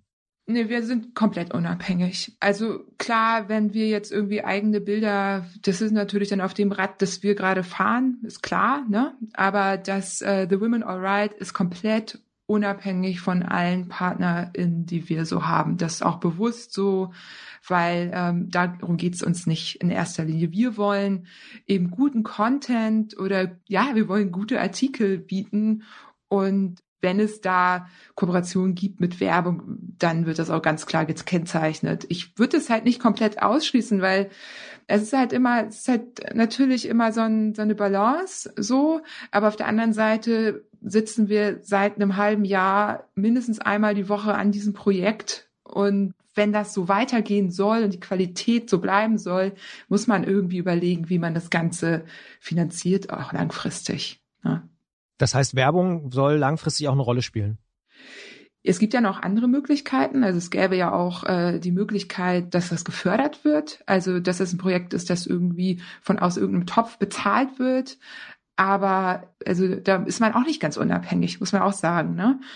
Und ich, ja, wir haben das so ein bisschen geschoben gerade, weil es eben auch so ein schwieriges Thema ist. Ich persönlich finde aber, gut markierte, gekennzeichnete Werbung super, wenn es Sachen sind, hinter denen wir stehen, wenn es Firmen sind, die sich auch für unsere Themen mit einsetzen, da werden wir sehr genau hinschauen, finde ich das völlig in Ordnung. Wenn man bei euch mitmachen will und sich jetzt denkt, okay, The Women Alright ist eine prima Plattform und ich würde da gern auch was beisteuern, äh, wie kann man das tun? Wie tritt man am besten an euch heran? Und ähm, ja, was sind die Wege? Ja, also wir haben einen wirklich super gut gemachten Instagram-Kanal. Danke da auch nochmal an Sandra und Wiebke, die machen das wirklich sehr professionell. Dann haben wir eine super Website. Also man kann uns auf Instagram folgen, auf Twitter folgen. Die Website hat ein Kontaktformular. Da kann man sich erstmal die Artikel durchlesen, die es schon gibt. Man kann unter den Artikeln kommentieren und Wünsche äußern. Und man kann eben über dieses Kontaktformular als Gastautorin sich melden einfach so sich melden, um Feedback zu geben. Da sind wir auch immer total offen für. Und wenn es jetzt irgendwie eine Brand gibt, die sagt, sie hätte Lust, da irgendwie, ja, in Zukunft mit uns was zusammen zu machen, kann man das sogar auch schon. So, da sage ich aber gleich, das wird noch ein bisschen dauern, bis wir uns da, da positioniert. Und ihr wisst ja, wie es ist. Man muss ja echt ähm, gucken, wie man das dann macht. Aber also wir haben, wir haben selber so als Einzelathletinnen schon teilweise echt so gute Partnerschaften, wo das auch einfach gut passt, dass wir da wirklich, glaube ich, ein ganz gutes Gefühl haben, was, was gut ist und was gut funktioniert. So. Johanna Janke vom Podcast Die wundersame Fahrradwelt stellt hier im Antritt äh, normalerweise die Events vor. In dieser Ausgabe hat sie äh, etwas anderes vorgestellt, nämlich ihr neues Projekt, The Women All Right, eins der Projekte, die sie so begleitet.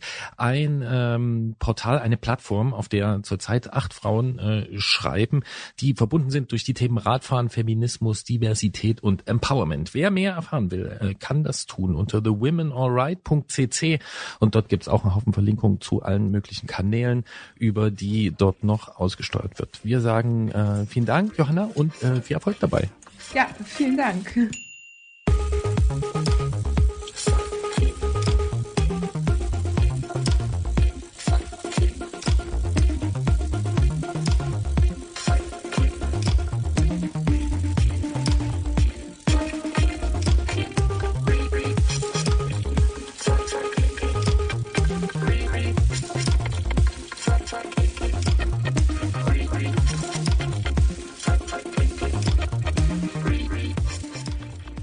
Christian, wir haben jetzt äh, über ein anderes Thema mit Johanna gesprochen als über Veranstaltungen, über ein anderes wichtiges Thema.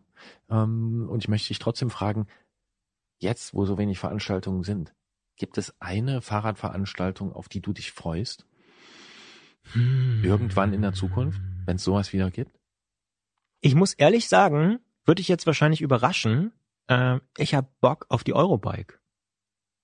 Warum sollte mich das überraschen? Ja, weiß ich nicht, weil du jetzt vielleicht an irgendein Rennen oder sowas gedacht hast. Aber jetzt so als allererster Impuls denke ich so, da würde ich gerne mal hin, weil ich würde gerne mal wieder Menschen treffen, die sich mit Fahrrädern beschäftigen. Also außer dich, also nichts gegen dich, ich mag dich ja auch sehr, aber äh, auch andere Menschen, die, die äh, Lust ja. auf Fahrräder haben, weil es doch irgendwie so ein Klassentreffen ist. Also also es könnte auch irgendwie eine andere Fahrradmesse sein, aber klar, irgendwie so im ersten Moment denke ich so. Und ehrlicherweise, weil ich auch gespannt bin, wie so eine Eurobike eigentlich dann jetzt aussieht, after Pandemie Times und so. Wie das bei so vielen Sachen ist, ne? Mhm. So, was kommt, was ja, kommt zurück? Und wie und wann? Ja, und, und so. Und stimmt, es gibt so ein spezielles Eurobike-Gefühl. Ja. Mhm. Also da, das wäre tatsächlich, also wenn du mich jetzt so fragst, im Mai 2021, würde ich sagen, das würde mich interessieren. Mhm. Ja. Und je länger ich drüber nachdenke, denke ich auch so, aber es ist gar keine, äh, tatsächlich, ich glaube, Messen ist gerade so ein Thema bei mir, so Buchmesse zum Beispiel. Okay. Frage ich mich auch. Aber ähm, ja, wie, wie ist es denn bei dir? Ich denke spontan an die Grenze nach, also zwischen Österreich und Slowenien, die ich überfahren will. Logischerweise mit dem Fahrrad. Ja. Und wo? Den äh, Wurzenpass natürlich. Den Wurzenpass, der ist ja bekannterweise wo? Äh, südlich von Villach. Ah, da. Also zwischen Villach und Kranzkagora. Okay, ja, weiß ich sofort. Mhm. Und danach fährt man äh, über den Wuschitsch-Pass Mhm. und ähm, da kommt man ins Sotschertal. Ja, geil. Auf einer Straße mit ganz vielen engen Kernen, mit so vielen engen Kernen, dass Mein man letzter letzt- richtiger Urlaub. Ah, Da bin ich da das mit dem Mal Auto da runter. mit dem Auto, was soll denn das? Dinosauriertanz am Wurzenpass Ja. und am, am Wischitschpass. So ein Quatsch. Du musst da mit dem Fahrrad Ja, runterfahren. ich habe sofort gedacht, da muss ich mit dem Fahrrad lang Mein Navi kam nicht Ja. hinterher bei den Kehren. Die sind auch, Die- ähm, die auf Kern- der einen Seite sind sie auch nummeriert, ne? Die sind, glaube ich, sogar auf beiden. Nee, ähm, ich glaube nur auf der, aber ja. Und es gibt auch diese Geschichte mit den, mit den äh, im Ersten Weltkrieg mit den russischen äh, Kriegsgefangenen, die diese Straße gebaut nicht. haben und diese Kapelle dorthin gestellt haben. Aber Du darfst nicht so laut mit den Fingern auf den Tisch hauen, ach aber Gott, ja. ich mache hier nur Fehler. Aber äh, daran denke ich jetzt spontan. Ah ja, Und da, ich- da hätte ich auch Bock. Würde ich mitkommen. Na, ja, nachdem ich mehrere äh, kleine Urlaube und Ausflüge äh, immer weiter in diesem Jahr nach hinten geschoben habe, bin ich mir jetzt nicht mal sicher, dass es in diesem Jahr noch wird. Aber Doch. Warum nicht? Ja, keine Ahnung. Ich Bis dahin bist du dreimal geimpft. Ja, das wollen wir hoffen. Ja. Und es muss auch alles irgendwie möglich sein und ohne Quarantäne. Und hast du nicht gesehen, aber dort möchte ich wieder drüber fahren und dann einfach ins Sotschertal mich fallen lassen. Sotschertal. Und Ich bin verliebt, es war mein letzter Urlaub in Slowenien, also richtiger Urlaub, Ja, so im Ausland. ja. Ja. Ach, das ist so schön, wenn man sich Slowenien freuen ist kann. wirklich schön. Ja. Und natürlich muss ich diese mal, diese, diese, ich bin mit zwei Fahrrädern diese Straße schon runtergefahren, dieses Tandem mal dran. Tandem. Noch, Bremstest mit dem Tandem. ist ja noch in der. Werft. Ja, ist aber bald zurück. Hm. Und dann geht's los. Okay. Lieber Christian, da haben wir wieder mal ganz schön viel reingesprochen ins Internet über Fahrräder, über Tiere, über Geräusche und über äh, lustige Abkürzungen und ähm, haben ein bisschen was gelernt. Wir hören uns im nächsten Monat und wir hoffen, ihr seid noch dabei und schaltet jetzt ab. Und wer ganz bis zum Ende zugehört hat, der hat vielleicht Glück oder sie, denn wir denken ein bisschen drüber nach, den Antritt mal noch ein bisschen weiter aufzubauen. Mal gucken, ob uns was einfällt. Vielleicht können wir im Juni ja schon mehr dazu verraten. Äh, mehr dazu dann im Juni. Jetzt aber abschalten, wie Peter Lustig immer gesagt hat.